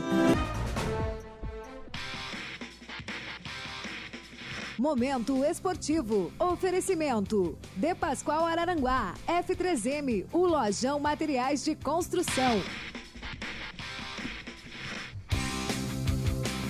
Mas antes de passar o carnaval em casa, você vai hoje pro Arroio do Silva na jornada esportiva, é isso? Boa tarde. Boa tarde, Alaor. Tudo bem? Tudo bem. Tudo certo. Hoje, grande decisão do Regional de Futsal do Balneário Arroio do Silva, a tradicional taça de bem tintas, que hoje vai lotar com certeza a quadra central. Na verdade, já tem lotado, né? Uhum. Já estão uh, na última terça-feira aí, que era a semifinal, estava completamente lotada, muita gente mesmo, e hoje não será diferente, com certeza. O pessoal tem feito a festa lá, tem charanga, tem tudo isso? Ah, não, só não tem charanga, mas que o público vai, vai. Ah. Isso aí é de certeza.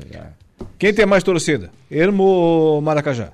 Ah, meu amigo. É, até nisso é tu vai ficar, Até nisso tu vai ficar em cima do até muro? Até nisso, até nisso na torcida. Porque é muito complicado, porque assim, os jogadores, eles vão ao jogo, eles levam torcida junto. É, tá bom. Aí leva a esposa, leva o pai, leva os é. irmãos. É. Quem levar mais familiares, automaticamente tá terá bom. mais torcida. Claro. É. Lembrando que o Maracajá e, e o Ermo é muito próximos, né? Hum. Eu acho da mesma distância para o, para o Balneário Rio de Silva. É, falou Maracajá e Ermo é próximo, eu estou calculando aqui que entre Maracajá... Não, são próximos e, do e Ermo do jogo. Tem, tem Araranguá. Oh, só tem Araranguá, né? Vindo por aqui só tem Araranguá. Sim. Né? E, e é praticamente lá. a mesma distância, levando em conta o local do jogo. Hum, eu pensei por lá. Mais ao norte, aí entre os dois tem Meleiro, tem Turvo, até chegar no. Digamos que o pessoal do Maracá já vai demorar um pouco mais, que sempre pega aquele movimentinho no pedágio, né? Hum, também. E também. gasta mais também, porque daí tem que pagar 2,40 para vir e 2,40 para voltar. Já Ermo vem reto a vida toda. A vida toda, sem parar. Então tá. E não tem favorito então? E Ermo, uma reedição da final do ano passado. Hum. O ano passado terminou com o título do Ermo. Esse ano o Cero tem a melhor campanha no geral. O Ermo acabou classificando só hum. nas últimas duas partidas. Tu vai dizer que o Cedro é favorito? Não é favorito porque decisão não tem favorito. Ainda mais que o Ermo reforçou e muito seu time, né? Reforçou hum. ali, botou quatro peças e no futsal você bota quatro peças você bota o time todo, né? Sim. Só tirando o goleiro. E o Ermo tem um time muito experiente, né? Com, com o Denner, um baita de um goleiro, um dos melhores goleiros do futsal. Aí tem é, o jogador Fabão, tem o jogador Henrique, enfim. Tem o Vaé, que é um jogador que vem lá do meio oeste catarinense. Enfim, tem um, grandes jogadores, assim como o do Futsal. Tem Capa, tem Belo, tem Chapa. O Chapa é um dos melhores jogadores, já serviu até a seleção, assim como o Belo. Enfim, é é, é, são diferentes. O jogo de hoje é uma qualidade extrema no futsal. Para quem gosta de ver é, toques de bola, grandes lances, velocidade, o jogo de hoje promete com certeza. Quem é que vai assoprar o, o artigo lá, o, o, o, o, equipamento que não é flauta? Quem é que vai assoprar o apito lá?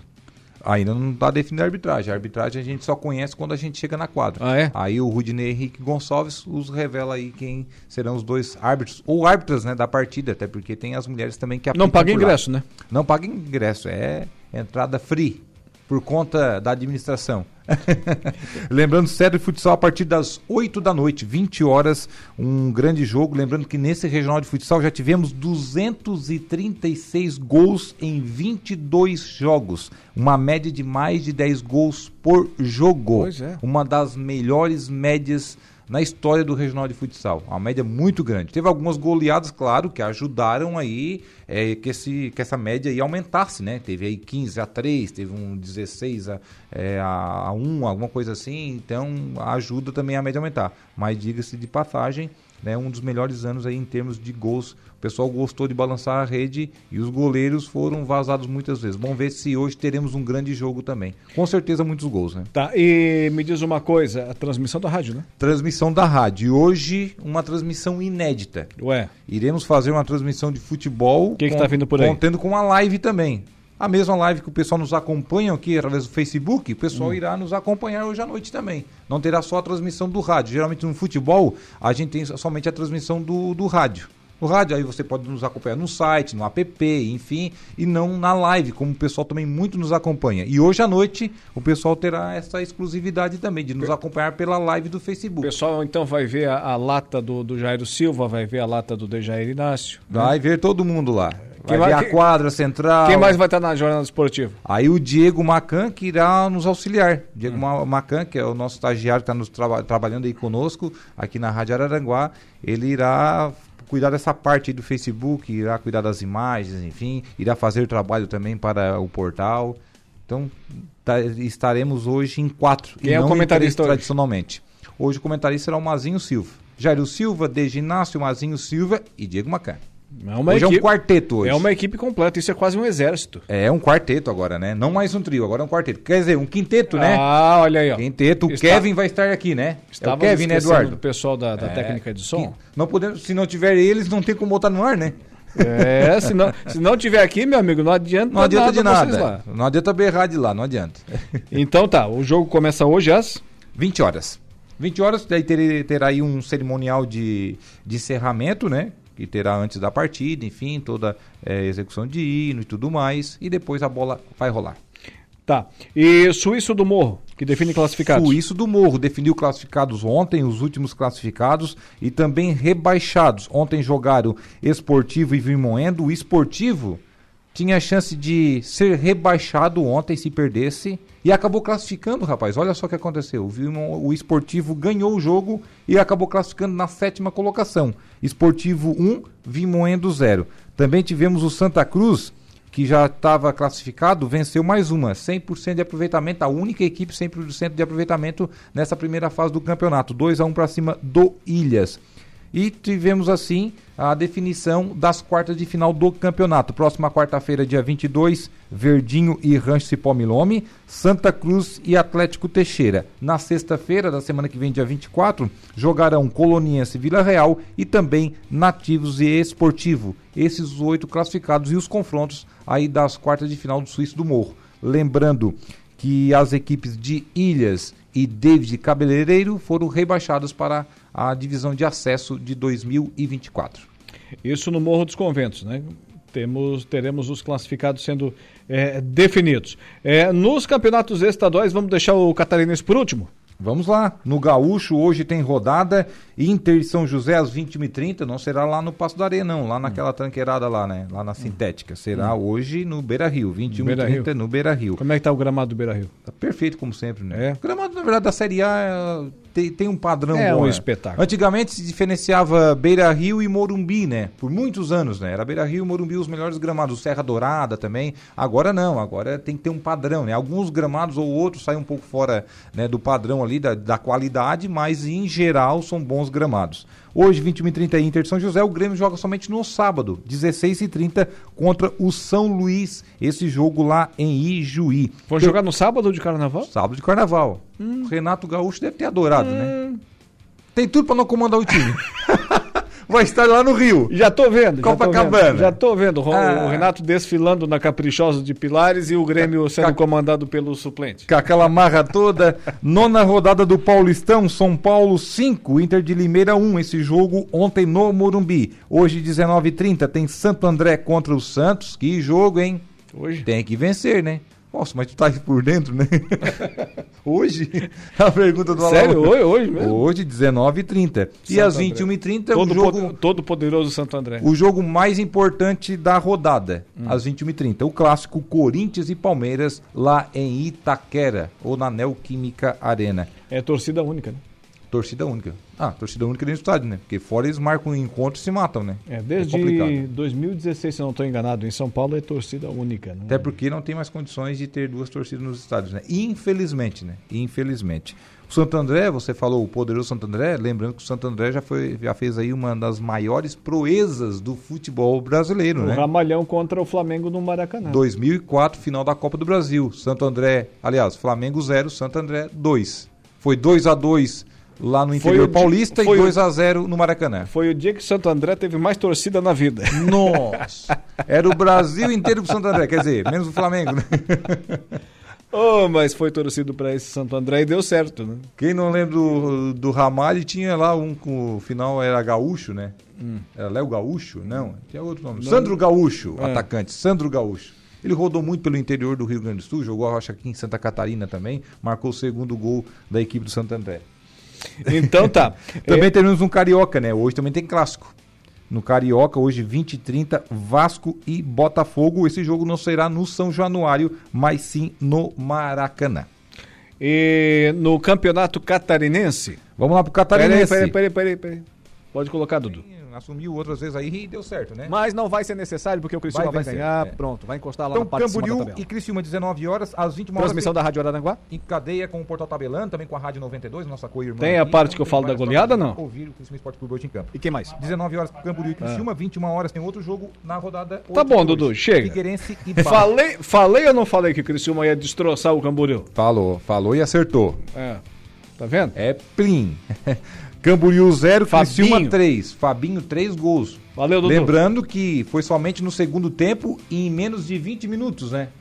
Em menos de 20 minutos saiu os três gols da equipe do Criciúma. Fabinho três vezes, com duas assistências do Éder. O Éder citadinho, duas assistências. Mas eu confesso que eu escutei só uma parte do jogo. O Criciúma já começou em cima do Camboriú, ah, ensandecido. Poder, poder ter aberto o placar com um minuto, né? É. Um minuto. Começou com a fome, até porque não vence a cinco jogos. Não vencia, né? A cinco jogos e ontem acabou tirando a barriga da miséria. Como se tivesse assim. atrás de um prato de comida depois da guerra mesmo. E tá certo. Se começa assim, na, na pressão. Mas ali, ó, na, Tem que se impor na, na como jugular, e como jugular. superior mesmo, o Criciúma Esporte Clube contra o Camboriú, né? Tava na metade da tabela, que agora já despencou também. Sabe quando a onça sai de dentro do mato e vai, abre a boca desse tamanho e vai na cabeça do, do peão? Foi não, o, quer, não quer desperdiçar, né? Foi o Criciúma assim ontem. Então, Camboriú 0, Criciúma 3, 3 gols do Fabinho. O Criciúma que agora só volta a campo no sábado da semana que vem contra o Figueirense. Clássico aqui no Majestoso. Dois jogos seguidos, contra o Figueirense e contra o Atlético Catarinense. E o Havaí fecha lá na ressacada a primeira fase do Catarinense. Também já tivemos ontem o Figueirense vencendo 4 a 0 a equipe do Barra. O Concórdia empatou agora há pouco com o Ercílio Luz, placar de 0 a 0 esse jogo. E com isso o Ercílio Luz continua na ponta do campeonato na liderança. Hum. Daqui a pouquinho mais 19 horas tem Atlético Catarinense contra o Havaí e no sábado no complemento da rodada 16 e 30 dois jogos. Marcílio Dias contra o Brusque e também Joinville e Chapecoense. Muito bem, era isso então hoje, Dejair Inácio. Voltamos a partir das 20 horas com a jornada esportiva regional de futsal, a grande decisão no Arroio Ermo e Cedro. Bom trabalho, até amanhã nesse mesmo horário. Um abraço. Dejair Inácio. E o momento esportivo. Momento de reflexão e fé. A hora do Ângelos. Olá, querido povo de Deus. Você que acompanha o Dia em Notícia, reze comigo a oração do Ângelos. Em nome do Pai, do Filho e do Espírito Santo. Amém. O anjo do Senhor anunciou a Maria e ela concebeu do Espírito Santo. Ave Maria, cheia de graça, o Senhor é convosco. Bendita sois vós entre as mulheres, e bendito é o fruto do vosso ventre, Jesus. Santa Maria, Mãe de Deus, rogai por nós, pecadores, agora e na hora de nossa morte. Amém. Eis aqui a serva do Senhor. Faça-se em mim segundo a vossa palavra. Ave Maria, cheia de graça, o Senhor é convosco. Bendita sois vós entre as mulheres, e bendito é o fruto do vosso ventre, Jesus. Santa Maria, Mãe de Deus, rogai por nós, pecadores, agora e na hora de nossa morte. Amém. E o Verbo de Deus se fez carne e habitou entre nós. Ave Maria, cheia de graça, o Senhor é convosco. Bendita sois vós entre as mulheres, e bendito é o fruto do vosso ventre, Jesus. Santa Maria, Mãe de Deus, rogai por nós, pecadores, agora e na hora de nossa morte. Amém. Rogai por nós, Santa Mãe de Deus, para que sejamos dignos das promessas de Cristo. Oremos. Infundi, Senhor, a vossa graça em nossos corações, para que, conhecendo pela anunciação do anjo a encarnação de vosso Filho bem-amado, cheguemos por sua paixão e cruz a glória da ressurreição.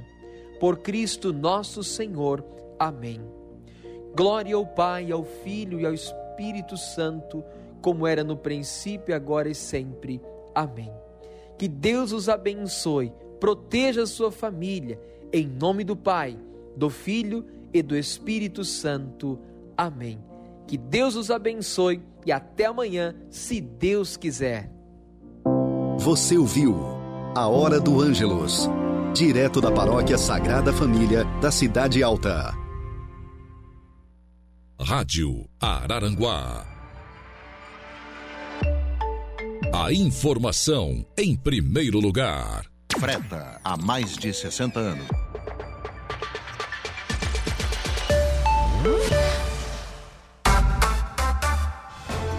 18 horas e 10 minutos, 18 e 10, estamos de volta com o Dia em Notícia e sempre com o oferecimento de Angelone Araranguá. Você conhece o canal Promoção do Angelone? Em são ofertas exclusivas nas lojas para clientes do Clube Angelone. Toda semana são novas ofertas que você ativa no aplicativo e tem acesso ao identificar a sua compra no caixa potência, durabilidade, economia e a confiança em uma marca que atravessou décadas e continentes. Esses são os tratores da linha JP, líder de vendas e de resultados para o empreendedor do agronegócio. São 25 anos de uma empresa construída pelo empenho e obstinação de uma família, colaboradores e clientes. Januário Máquinas, a força que a sua terra precisa.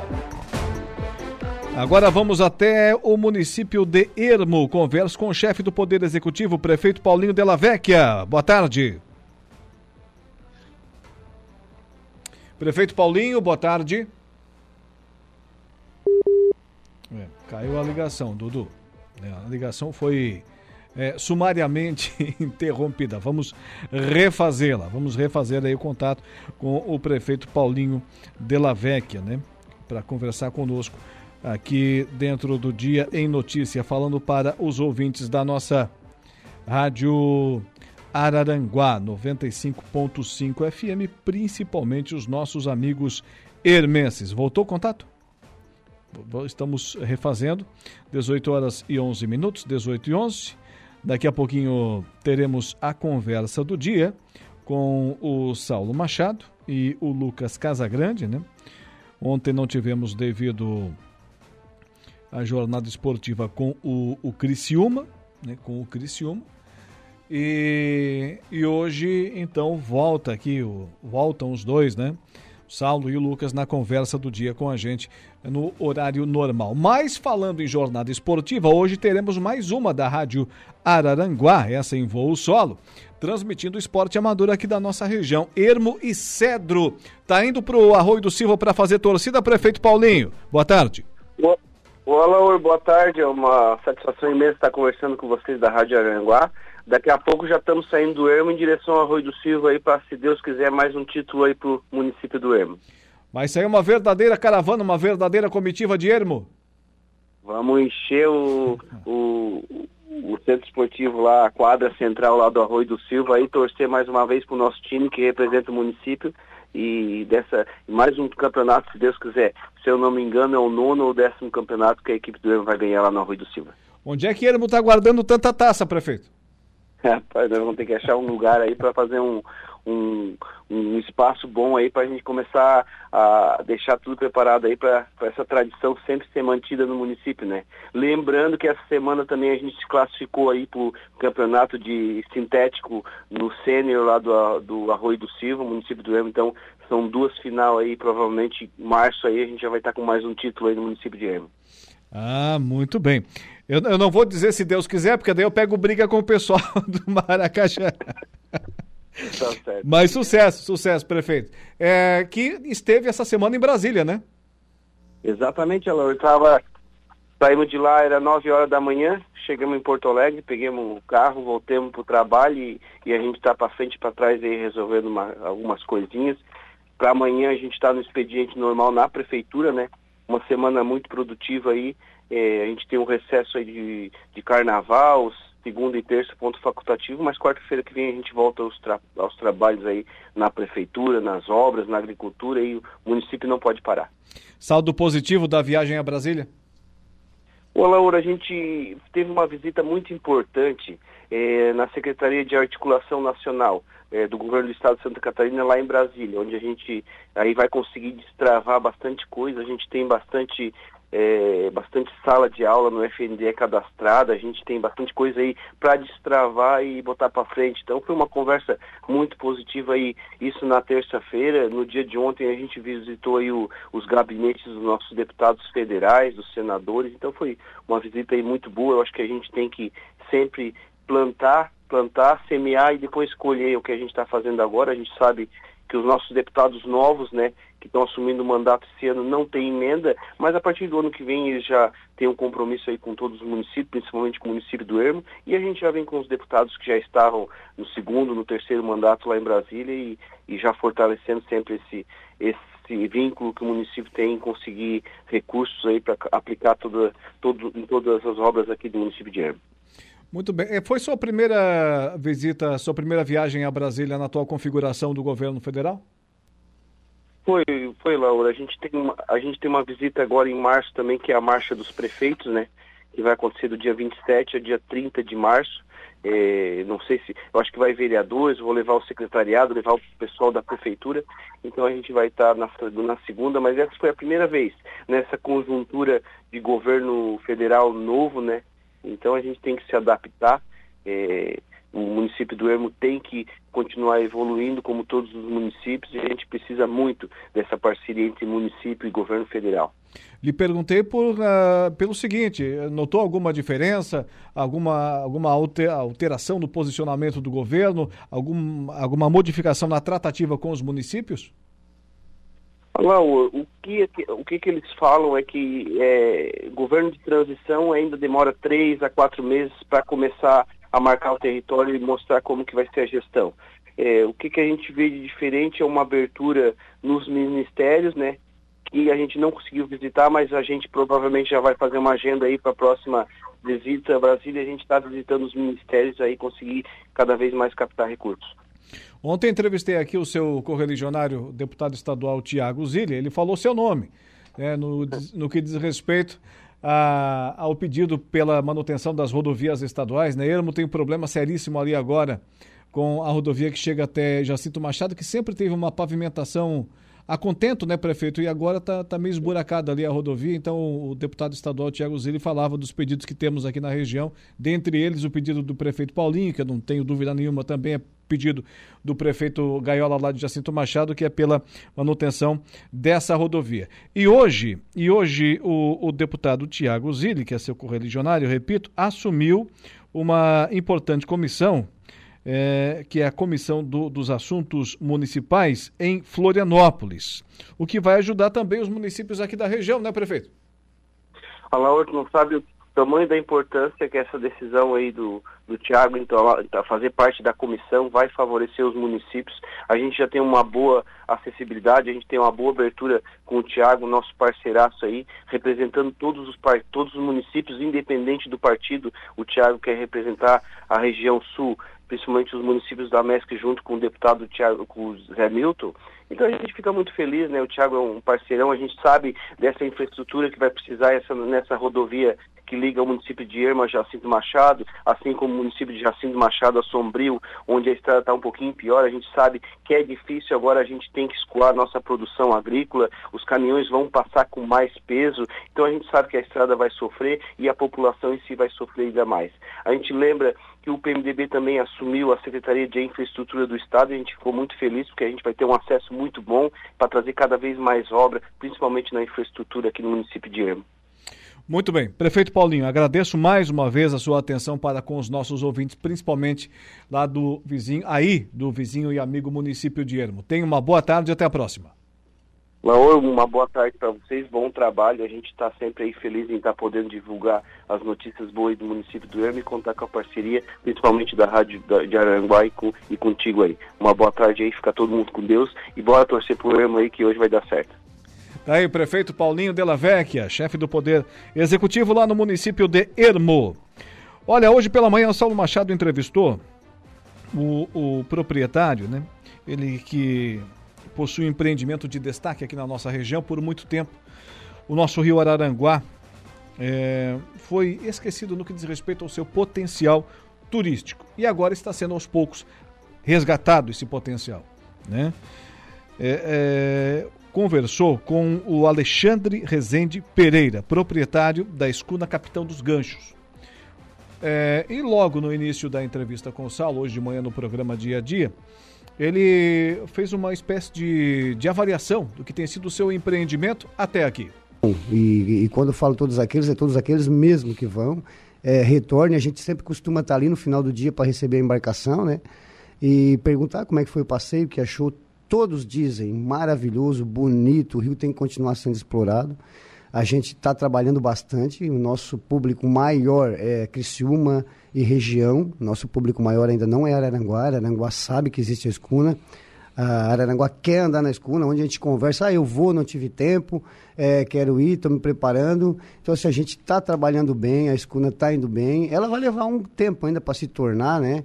É, perante os municípios da região e até fora do, da nossa uhum. região, do nosso estado, é, um, um, uma atração turística conhecida, né? Como Nova Sim. Veneza, tem lá aquele barquinho, né? É, nosso produto é muito melhor, bem, bem mais atrativo, né? Mas muitas pessoas ainda não conhecem, muita região, muitas cidades ainda não conhecem. Tem que ser feito um trabalho formiguinha, não é fácil chegar né, no ouvido e, na, e, e, e em todas as casas. Mas a gente está fazendo trabalho, a Escuna ela está trabalhando bastante, a gente tem trabalhado bastante, mas estamos nos preparando né, para agora com essa essas mudanças no turismo da cidade, com esse futuro roteiro gastronômico, né, que o César quer fazer ali, né, na beira do rio, ali onde é que uhum. tem aquele, aquele buraco do antigo prefeito. É, e, e, outras, e, outras, e outras atrações que a própria Oleco Náutica também, que é um cara, um parceiro nosso, está tá, tá trazendo também. A gente quer se preparar para cada dia mais melhorar, né? E com certeza queremos fazer com que o Rio Araranguá e que a Escuna Capitão dos Ganchos se torne é, um dos principais pontos turísticos de Araranguá, assim como outras, outras coisas que tem feito, Caverá, o Morro dos Conventos, é, enfim, muita coisa para ser feita, né? Inclusive em Ilhas, né? Balneário Ilhas, que está sendo é, preparado para receber um autódromo, né? Tu imagina uhum. ali, o Saulo Ilhas, um autódromo, né? E um resort. Então aquilo ali vai crescer muito, a nossa cidade vai receber muito turista estrangeiro, né? Muito turista de fora, onde vai deixar o recurso aqui e a cidade, a tendência da região, da cidade, daquelas comunidades ali é crescer. Então a expectativa é transformar a Capitão dos Ganchos em um passeio turístico conhecido por todo o Brasil, toda a região de Santa Sim. Catarina, toda a nossa parte sul e o sul do Rio Grande do Sul também, né? E o que, que está acontecendo em Ilha? Tá aí, 18 e 22, autódromo, né? Cartódromo, né, Dudu? Em Ilhas. É, também o resort em Ilhas. Escuna Capitão dos Ganchos, no, no Rio Araranguá. Cada vez mais o nosso turismo vai é, recebendo equipamentos que permitem mostrar o potencial aqui da nossa região e, obviamente, trazer cada vez mais visitantes, cada vez mais turistas. Hoje pela manhã, portanto, entrevista do proprietário da Escuna Capitão dos Ganchos, Alexandre Rezende Pereira, aqui na nossa programação. Agora vamos ao intervalo comercial. Na volta, teremos a conversa do dia. Os fatos que marcaram o Dia em Notícia. Agora são 18 horas e 31 minutos, 18 e 31, céu encoberto em Araranguá e, e região. Temperatura registrando nesse exato instante 26 graus.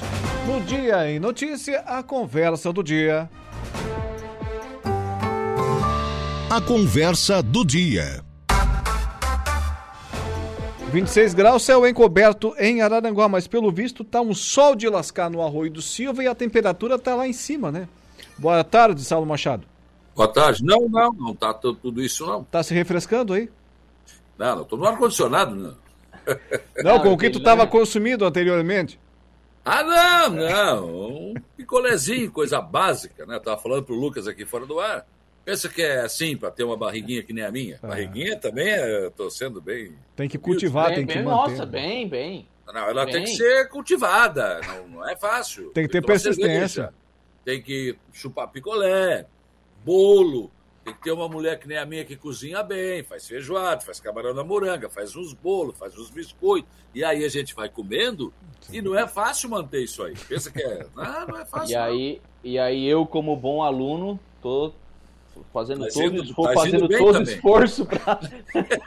é verdade. manter... É uma, é uma gente esforçada. Já né? médico para ver se não é tireoide, a tua tá indo muito devagar. Uh, mas, senhores, uh, acabei de receber um, um áudio aqui é, que vem lá da assessoria de imprensa da Prefeitura de Balneário Gaivota. Tem um minuto, podemos acompanhar aqui? Vamos lá, rapidinho? O Agnaldo, esse é o último estágio, a última atualização da gripe aviária, tá? Então ela já chegou na, na Lagoa do na Lagoa Mirim, ali perto da Lagoa Mirim, no Uruguai e tem na Argentina também. Então aí na gaivota aí os produtores se relatarem alguma mortalidade de galinha, de pato, é, ganso, marreco, tu nos avisa, tá? Fica de olho nisso aí. E se perguntarem qual orientação, tu pede para eles tentarem manter as aves deles, as galinhas de subsistências presas. Fazer um cercado, fazer um galinheiro para elas não irem até o local onde essas aves migratórias aí pousam, tá? Que um dos principais é, vias de disseminação está sendo essas aves migratórias que estão vindo para cá agora. Então, a, a, se o produtor puder ajudar, o que, que ele tem que fazer? Tentar cercar suas aves e evitar o contato dela com essas aves migratórias, dentro do possível, tá? E nos comunicar qualquer mortalidade de aves. Qualquer tipo de aves, tá? Principalmente uh, os patos, ganso, marreco, ou até mesmo se ele vê que teve aves migratórias que morreram aí na, na região de Lagoa e coisa aí. Tá bom? Eu já mandei um WhatsApp pro Natan aí. Qualquer coisa a gente vai se falando aí. Tá, tá aí, gente. Esse é o doutor Marcelo da Cidasc é, de Sombrio, em comunicado lá com o pessoal da Cidasc de Balneário Gaivota. Temos essa incidência de, de gripe aviária no Uruguai. Né? Diz aqui que já está na Lagoa Mirim, no, no, no, Rio Grande do Sul, lá no teu Rio Grande, Saulo, e o pessoal aqui da região já está preocupado e, portanto, emitido esse tipo de comunicado aos produtores aqui da nossa região. Eu só não entendi uma coisa, Laura. Eles, o produtor que identificar isso tem que comunicar a cidade, que é isso? Exatamente. Exatamente. E que é a responsável, né? Uhum. Em cada município.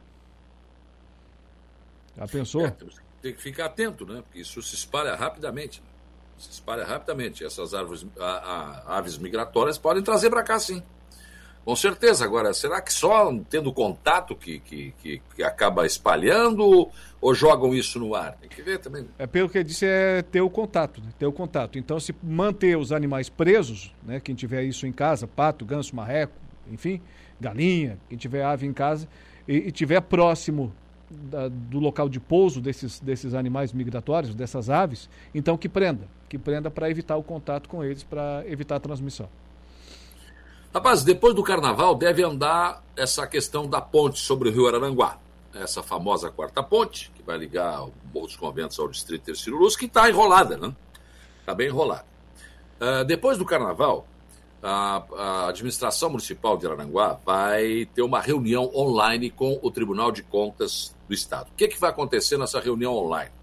Estarão aqui o prefeito, os técnicos da prefeitura, né, a, a parte jurídica, juntamente com o pessoal técnico lá do Tribunal de Contas. O, o, município vai pedir uma orientação, e essa, claro, isso tudo será gravado, claro, né? Uma orientação ao Tribunal de Contas. Olha, nós temos isso aqui, temos esse problema, nós temos que mudar o projeto da ponte, nós temos que dar um aditivo para a empresa, né? E como é que nós vamos fazer? A nossa ideia é essa, o que é que vocês acham? Eles não vão assinar nenhum parecer, não vão dizer, não, pode, vai que é pente. Não. Isso o tribunal não vai fazer, porque se tiver um problema lá na frente, o tribunal é que vai julgar, então, né, em tese, não vai. Mas pelo menos o município vai ter um norte. Eles podem dizer, olha, isso aqui não façam que vai dar problema. E acredito que pode ser um indicativo de que, dependendo do resultado dessa reunião, que será online, nós poderemos ter um, digamos, startar aí né, um caminho para tentar retomar essa obra da ponte.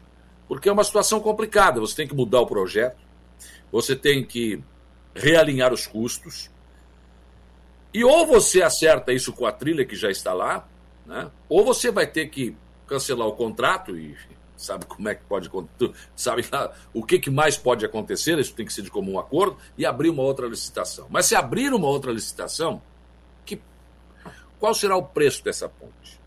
Ah, eu acredito que ele vai mais do que duplicar do que nós temos hoje. Outra coisa, uma outra licitação, será que a empresa que vencer vai, vai usar aqueles aquilo que já está pronto lá? Não vão, né? Não vai querer, porque não fui eu que fiz. Como é que eu vou colocar uma ponte em cima de, de, de, de, de Morões, enfim, de que eu não foi eu que fiz. É uma, é uma situação bem complicada, bem complicada. Mas essa reunião é uma tentativa, uma tentativa com o Tribunal de Contas, né, para tentar, pelo menos, ter um norte. Ora, acho que se conseguirem entender e saber o que não pode, o que não devem fazer, já está bom. Já está bom. Saulo, deixa eu fazer aqui uma. A, a vez de advogado do diabo, né? É, que a, a, alguém acho que precisa fazer essa, essa pergunta, fazer esse questionamento. Ok, não, ninguém espera que o Tribunal de Contas vá fazer um pré-julgado e vai dizer, olha, faz isso que vai, que vai dar tudo certo. Uma coisa que o Tribunal de Contas pode fazer é dizer o seguinte, olha, faz o que está no projeto que está tudo certo. E aí, e aí? E aí, né? Porque, Mas isso assim, não serve. É, não, não serve? Claro que não. Claro que não serve. Não serve para trilha, não serve para encaminhar essa, é, esse acordo com a empresa. Né? Não, não, não, não, não dá uma alternativa que o tribunal pode fazer também. Né? Pegar e dizer, não, olha, na nossa opinião, vocês têm que continuar. A trilha conhecia o projeto quando participou da licitação, ela tem que executar o que está no projeto e deu. Mas isso não, não dá, isso não é possível. Vai, eles vão provar que com aquele projeto não é possível fazer a ponte. A ponte pode cair. E aí? Esse é o problema. Isso tudo será colocado às claras para o pessoal do Tribunal de Contas. Ah, tem que seguir o projeto, tá bom, mas se a ponte cair, vocês se responsabilizam? Porque é isso que está sendo dito. Eu estou falando em cima do que eu ouço, né, do que eu ouvi. Claro, claro, claro. Então o que dizem é isso. Se executarem o projeto como ele está, a ponte cai. Ela não se sustenta. Então aquelas vigas de sustentação, aquela tudo tem que ser refeito o projeto todo. E aí essa vai ser uma tentativa. Se o que, que vai acontecer, bom, eu não sei. O prefeito César César que deu uma descansada, volta amanhã, né? É, volta amanhã e já segunda-feira, né? Na semana que vem tem ponto facultativo. Então vai dar uma Brinca... descansadinha mais, né? Brincadeira, né, prefeito?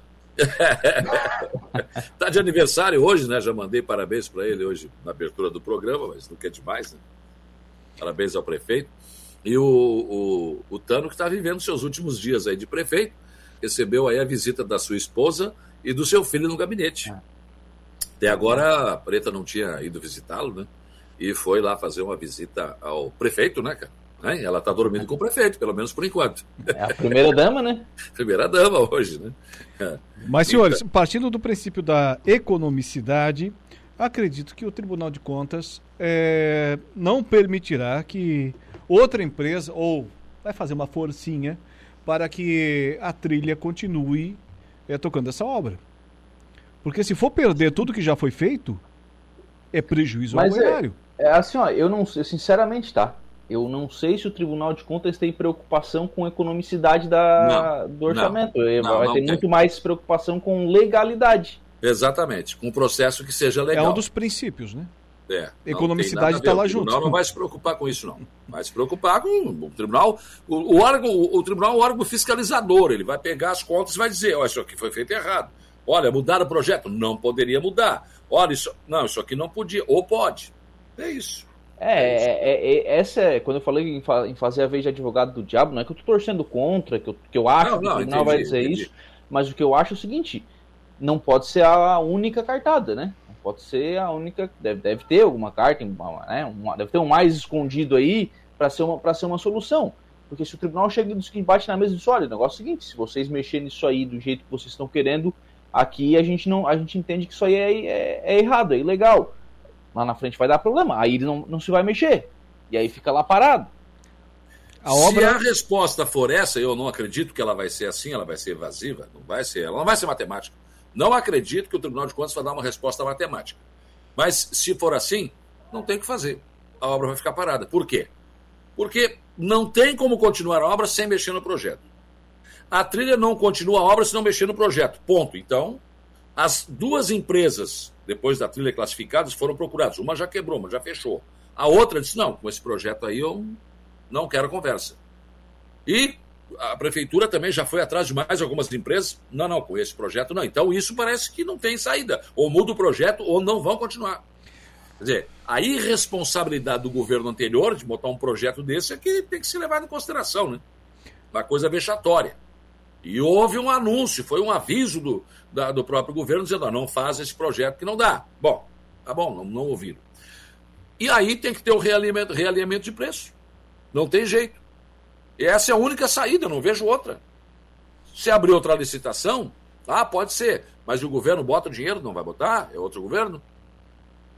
O governo municipal tem dinheiro para fazer a ponte? Não tem. É a única saída. Não tem outra saída. E o que o governo, o que o prefeito César está querendo é se agarrar em alguma coisa para dizer, puxa, é, alguém me disse que eu podia fazer.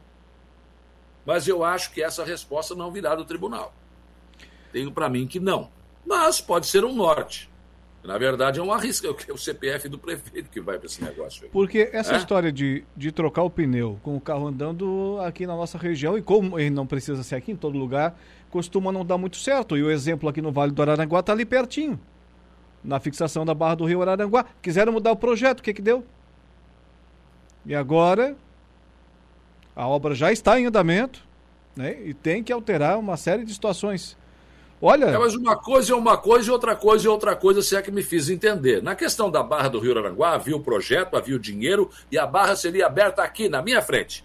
Aí muda o prefeito do, Mariano Mazuco pro, é, Sandro, começaram a fazer reuniões daqui e dali, não, vamos mudar, vamos puxar um pouquinho mais para cá. Mudaram o projeto por isso.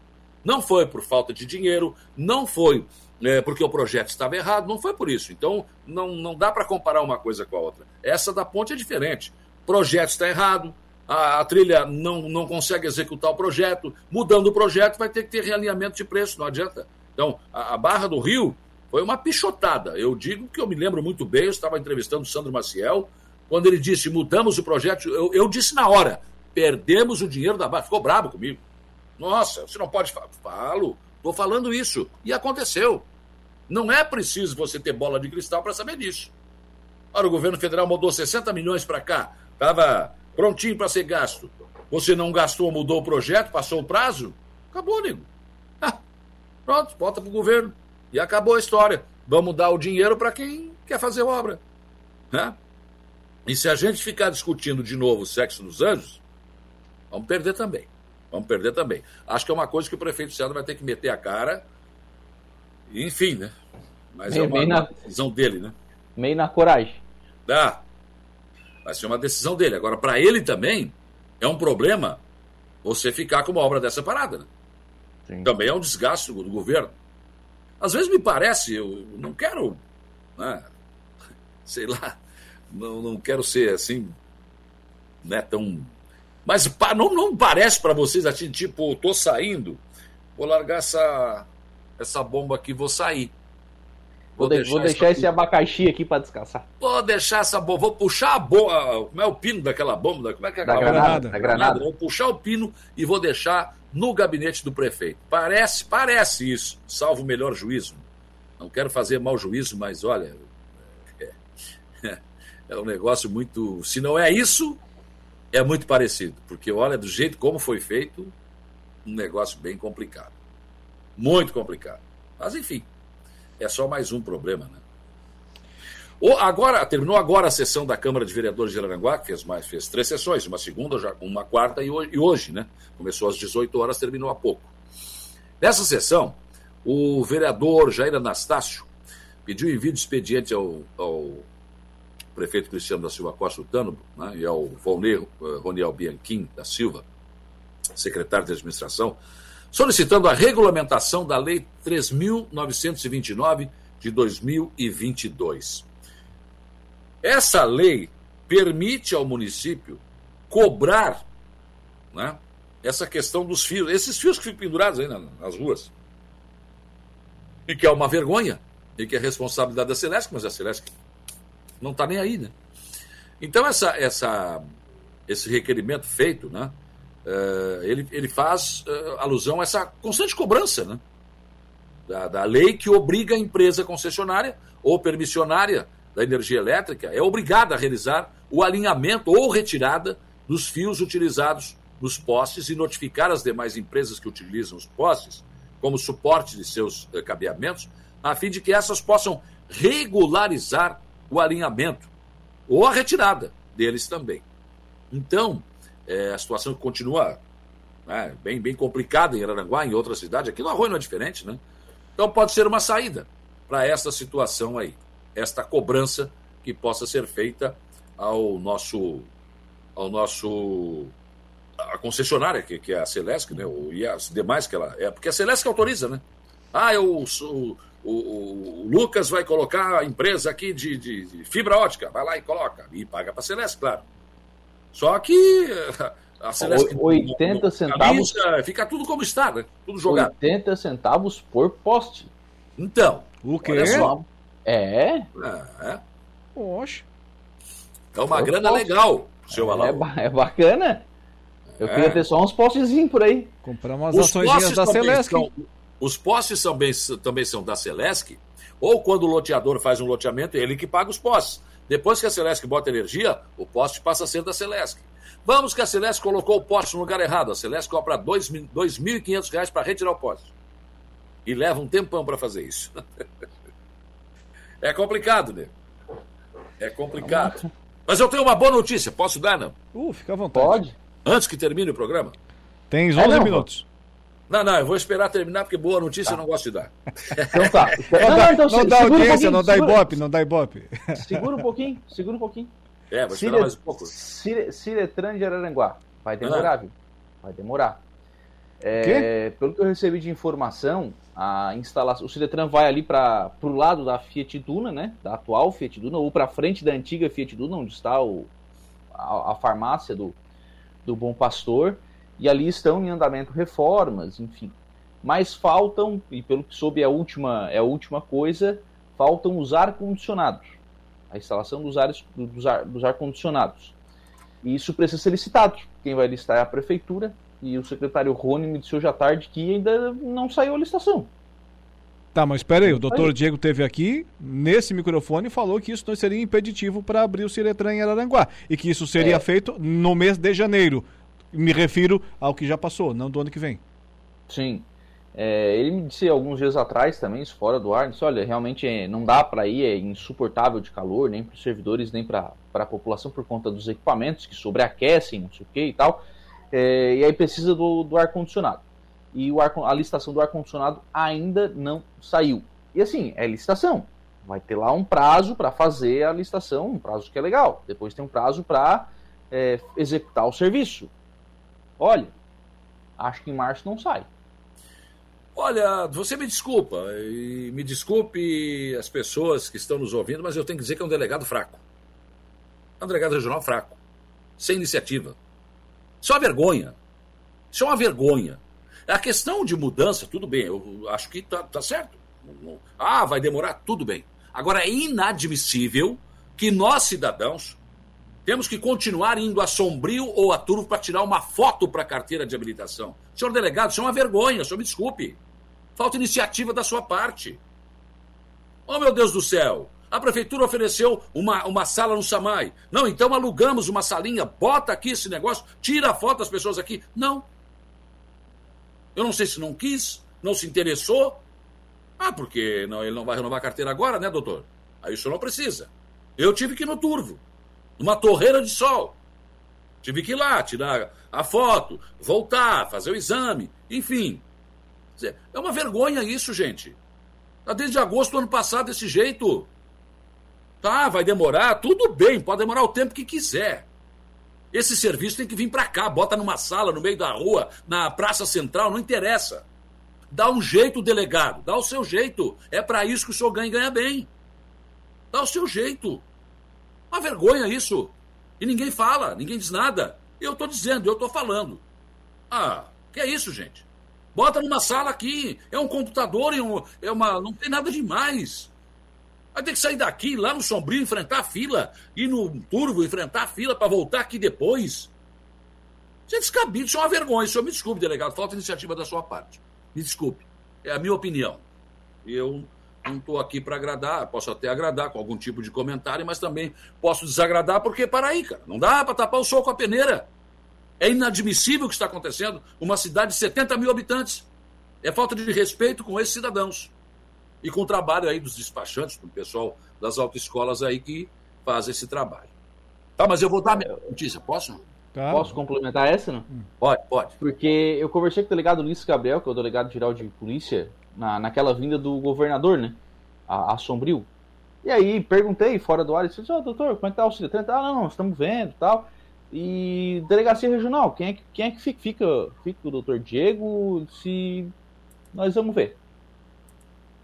Nós vamos ver. Então ficou em aberto essa questão do delegado regional. Aí, claro, tem que conversar com os demais delegados e ver quem é que tem, quem é que teria, né, esse interesse de assumir a delegacia regional.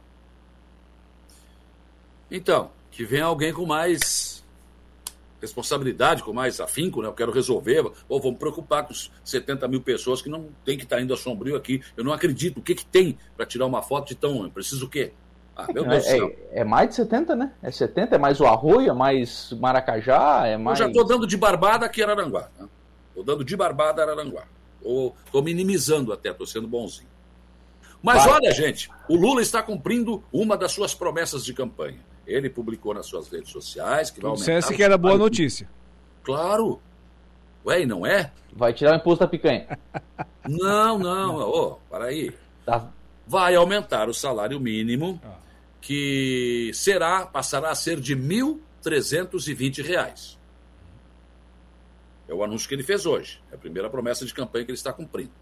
Hoje o salário mínimo é 1.302. Vai para 1.320, aumentou o quê? 18 reais, é isso?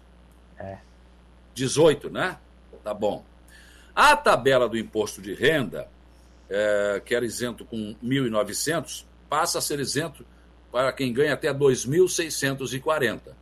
Então, são duas medidas que, é, numa só, ele está cumprindo uma parte da sua promessa de campanha. Claro, claro, que com 18 reais a mais, o cidadão acho que vai ter que contratar segurança quando for receber, se for receber em espécie, se for débito em conta, não vai ter problemas. Se for pegar no boca, vai ter que segurar. E assim, ó, 18 pau a mais não dá uma caixa de cerveja, presidente. Picanha nem pensar. Bom, é uma boa notícia. Dá para comprar, dá pra comprar o teu, teu picolé, Salva. Hein? Dá para comprar o teu picolé. Olha, Ué? dá, mas não, dá, mas não é esse dá também sobrando, não, hein? Entendeu? É, não, esse aqui dá, esse dá, esse dá. dá. É esse de frutinha congelada dá, mas. Não, sabe, é, tem, rapaz, tem os picolé caro no posto. Vou continuar comendo sacolé. Hum. e picanha, hum, nem de porco. nem de porco. Mas vamos lá, é uma boa notícia, vai aumentar o salário mínimo, gente. Ué, é 18 reais, os caras aumentavam 10, aumentavam 5. E vamos combinar que nunca ninguém aumentou o salário mínimo constitucionalmente, né? E na Constituição diz que o salário mínimo deve ser suficiente para o cidadão comer, se vestir. E é claro que não é, né? É lógico não. que não é. E nunca foi. E o Bolsonaro vem dizer que Não, não, o Bolsonaro também. Não deu aumento significativo do salário mínimo também. Então ninguém. O cara senta naquela cadeira, parece que. Rapaz. É que quem, tudo... senta lá, é que quem senta lá não ganha o salário mínimo e não paga as contas, né? Quem senta na cadeira de presidente, não. Quem é juiz do STF também não. Quem é deputado estadual também não. Quem é deputado federal também não. Quem é senador também não. Esses caras não usam o SUS, esses caras não sabem o que é ser pobre e viver aqui no andar inferior. Por isso que eles não estão nem aí. Não estão nem aí pro povo. Povo que se dane. É, o povo pode ser enganado. Eu vim aqui, te prometo tudo na campanha, vou fazer acontecer e tal. Pois eu vou para lá e aí eu faço o que eu quero. Já estão negociando os cargos lá, né? É, para lá e para cá. E e dinheiro por baixo, e, enfim, emendas e coisas. Vocês ouviram aquela história? Lá. Quer dizer, não muda nada nunca. Ninguém consegue mudar isso no Brasil. Não tem jeito esse país. Vocês viram a história do, da mesada ministerial? 13 milhões para cada deputado federal? Ô, ô, ô Alaor, o Lula criou quantos ministérios mais? Nem sei. 30 e... Mais não sei, eu sei que no total é 36 37. ou 37. A maior parte deles não tem função nenhuma. Não tem por que existir. Não, tem uma função sim, contratar ministro. Contratar ministro e gastar dinheiro público, só isso, porque não tem função específica nenhuma. Rapaz, é o Ministério da Encravada, é o Ministério da. Ah, mas pelo amor de Deus, cara, tá louco. E a gente vai pagar essa conta. Essa conta, pode ter certeza. Ela pode tardar, mas que ela chega, chega. Ela chega, chega. É verdade, Saulo, você tem razão. Quanto ao Ciretran, é um total descaso com a população do Vale do Araranguá. É uma vergonha sair de Araranguá, bater uma foto para a carteira de habilitação. Valdeci Batista de Carvalho, pelo menos alguém me deu razão. Não estou sozinho. Já que tu não me deu, o Alaor também não, então. Não, como que não? Eu já acho um absurdo demorar tanta mudança. Bom, eu na verdade sim, a gente precisa até fazer um, dar um passo atrás, né? Deixaram interditar o prédio de uma delegacia. É, é, é. Deixaram, quer dizer, a falta de manutenção para deixarem interditar o prédio de uma delegacia. Mas na entrevista que eu fiz com o doutor Diego, você justo, ele disse: olha, eu oficiei várias vezes, ó, tem rachadura, tem isso, tem aquilo, os caras demoraram a tomar providência. Aí o delegado também não, não é ele que vai, ah, para aí, vamos, não, também não. Agora, a partir do momento que houve o problema, ah, vão ter que sair daqui, tá bom, então vamos para onde? Tá, e esse negócio da foto? Ah, vai ter que ser no sobrinho? Não, não, não, para aí. Eu já pegar o prefeito, César, é o seguinte, ó, precisamos de um lugar aqui para botar o nosso computador aqui e, né, com ar condicionado e tal, para tirar pelo menos a foto, os caras não terem que ir sombrio. Eu não vi esse tipo de atitude. Eu não vi, esse, pelo contrário, eu vi o oferecimento e não aceite. Para mim isso é pouco caso. Para mim, né? Eu, para mim. Posso estar errado, mas para mim é. Então tá, senhores. Eh, vão ver o jogo no Arroio hoje, algum de vocês dois, não? Na final? Ah, já estão dizendo aqui que no Sombrio a fotografia sai mais bonita do que aqui. o Ellison Dallagnol. Deve ser isso, né? Depende do ah, modelo. Eu bati no turvo, acho que ele tem, eu bati no turvo, não sai mais bonito, não. Aí Depende não do modelo, Ellison. Ah, não sair mais bonito, não, continua. A mesma feiura de sempre. Mesma coisa. Não teve jeito. Mas eu acho que é porque foi no turvo, então. Deve ser isso. Então tá. Senhores, daqui a pouco tem a final no Arroio aí. Vocês vão ou não? Não, eu não. Vou pro rachão, meu querido. Hoje eu não, não abro mão. Minha senhora está chegando de viagem, então ficaremos em casa hoje. Ah, tá certo. É ela que manda mesmo, sempre foi. Mas é, sempre foi isso aí, nunca foi negado. É. Eu, quando era novinho, eu que mandava. Depois, é, larguei de mão. Aqui já largamos desde o começo. Esse povo mais novo já começa assim, rapaz. É. Que vontade. Mas tem que ser, tá? Se não for tá, vamos assim, que eu tenho que me fardar ainda. Então tá, boa noite para vocês. Tchau. Um abraço, até amanhã. Boa noite, Saulo. Boa noite, Lucas. Amanhã a gente volta com mais uma conversa do dia aqui dentro do Dia em Notícias. E sempre com o oferecimento de Angelone Araranguá. No Angelone é assim todo dia a dia de super promoções, super ofertas para vocês. Januário Máquinas à Força, potência, durabilidade, confiabilidade que a sua terra precisa estar tá lá na linha de produção, na linha de montagem da Januário Máquinas. Obrigado pela sua audiência. Fica combinado, estabelecido assim. Amanhã estaremos de volta nesse mesmo horário e você nos dá de presente a sua audiência uma vez mais, ok? abraço, boa noite e até lá. O Dia em Notícia. De segunda a sexta, às quatro da tarde.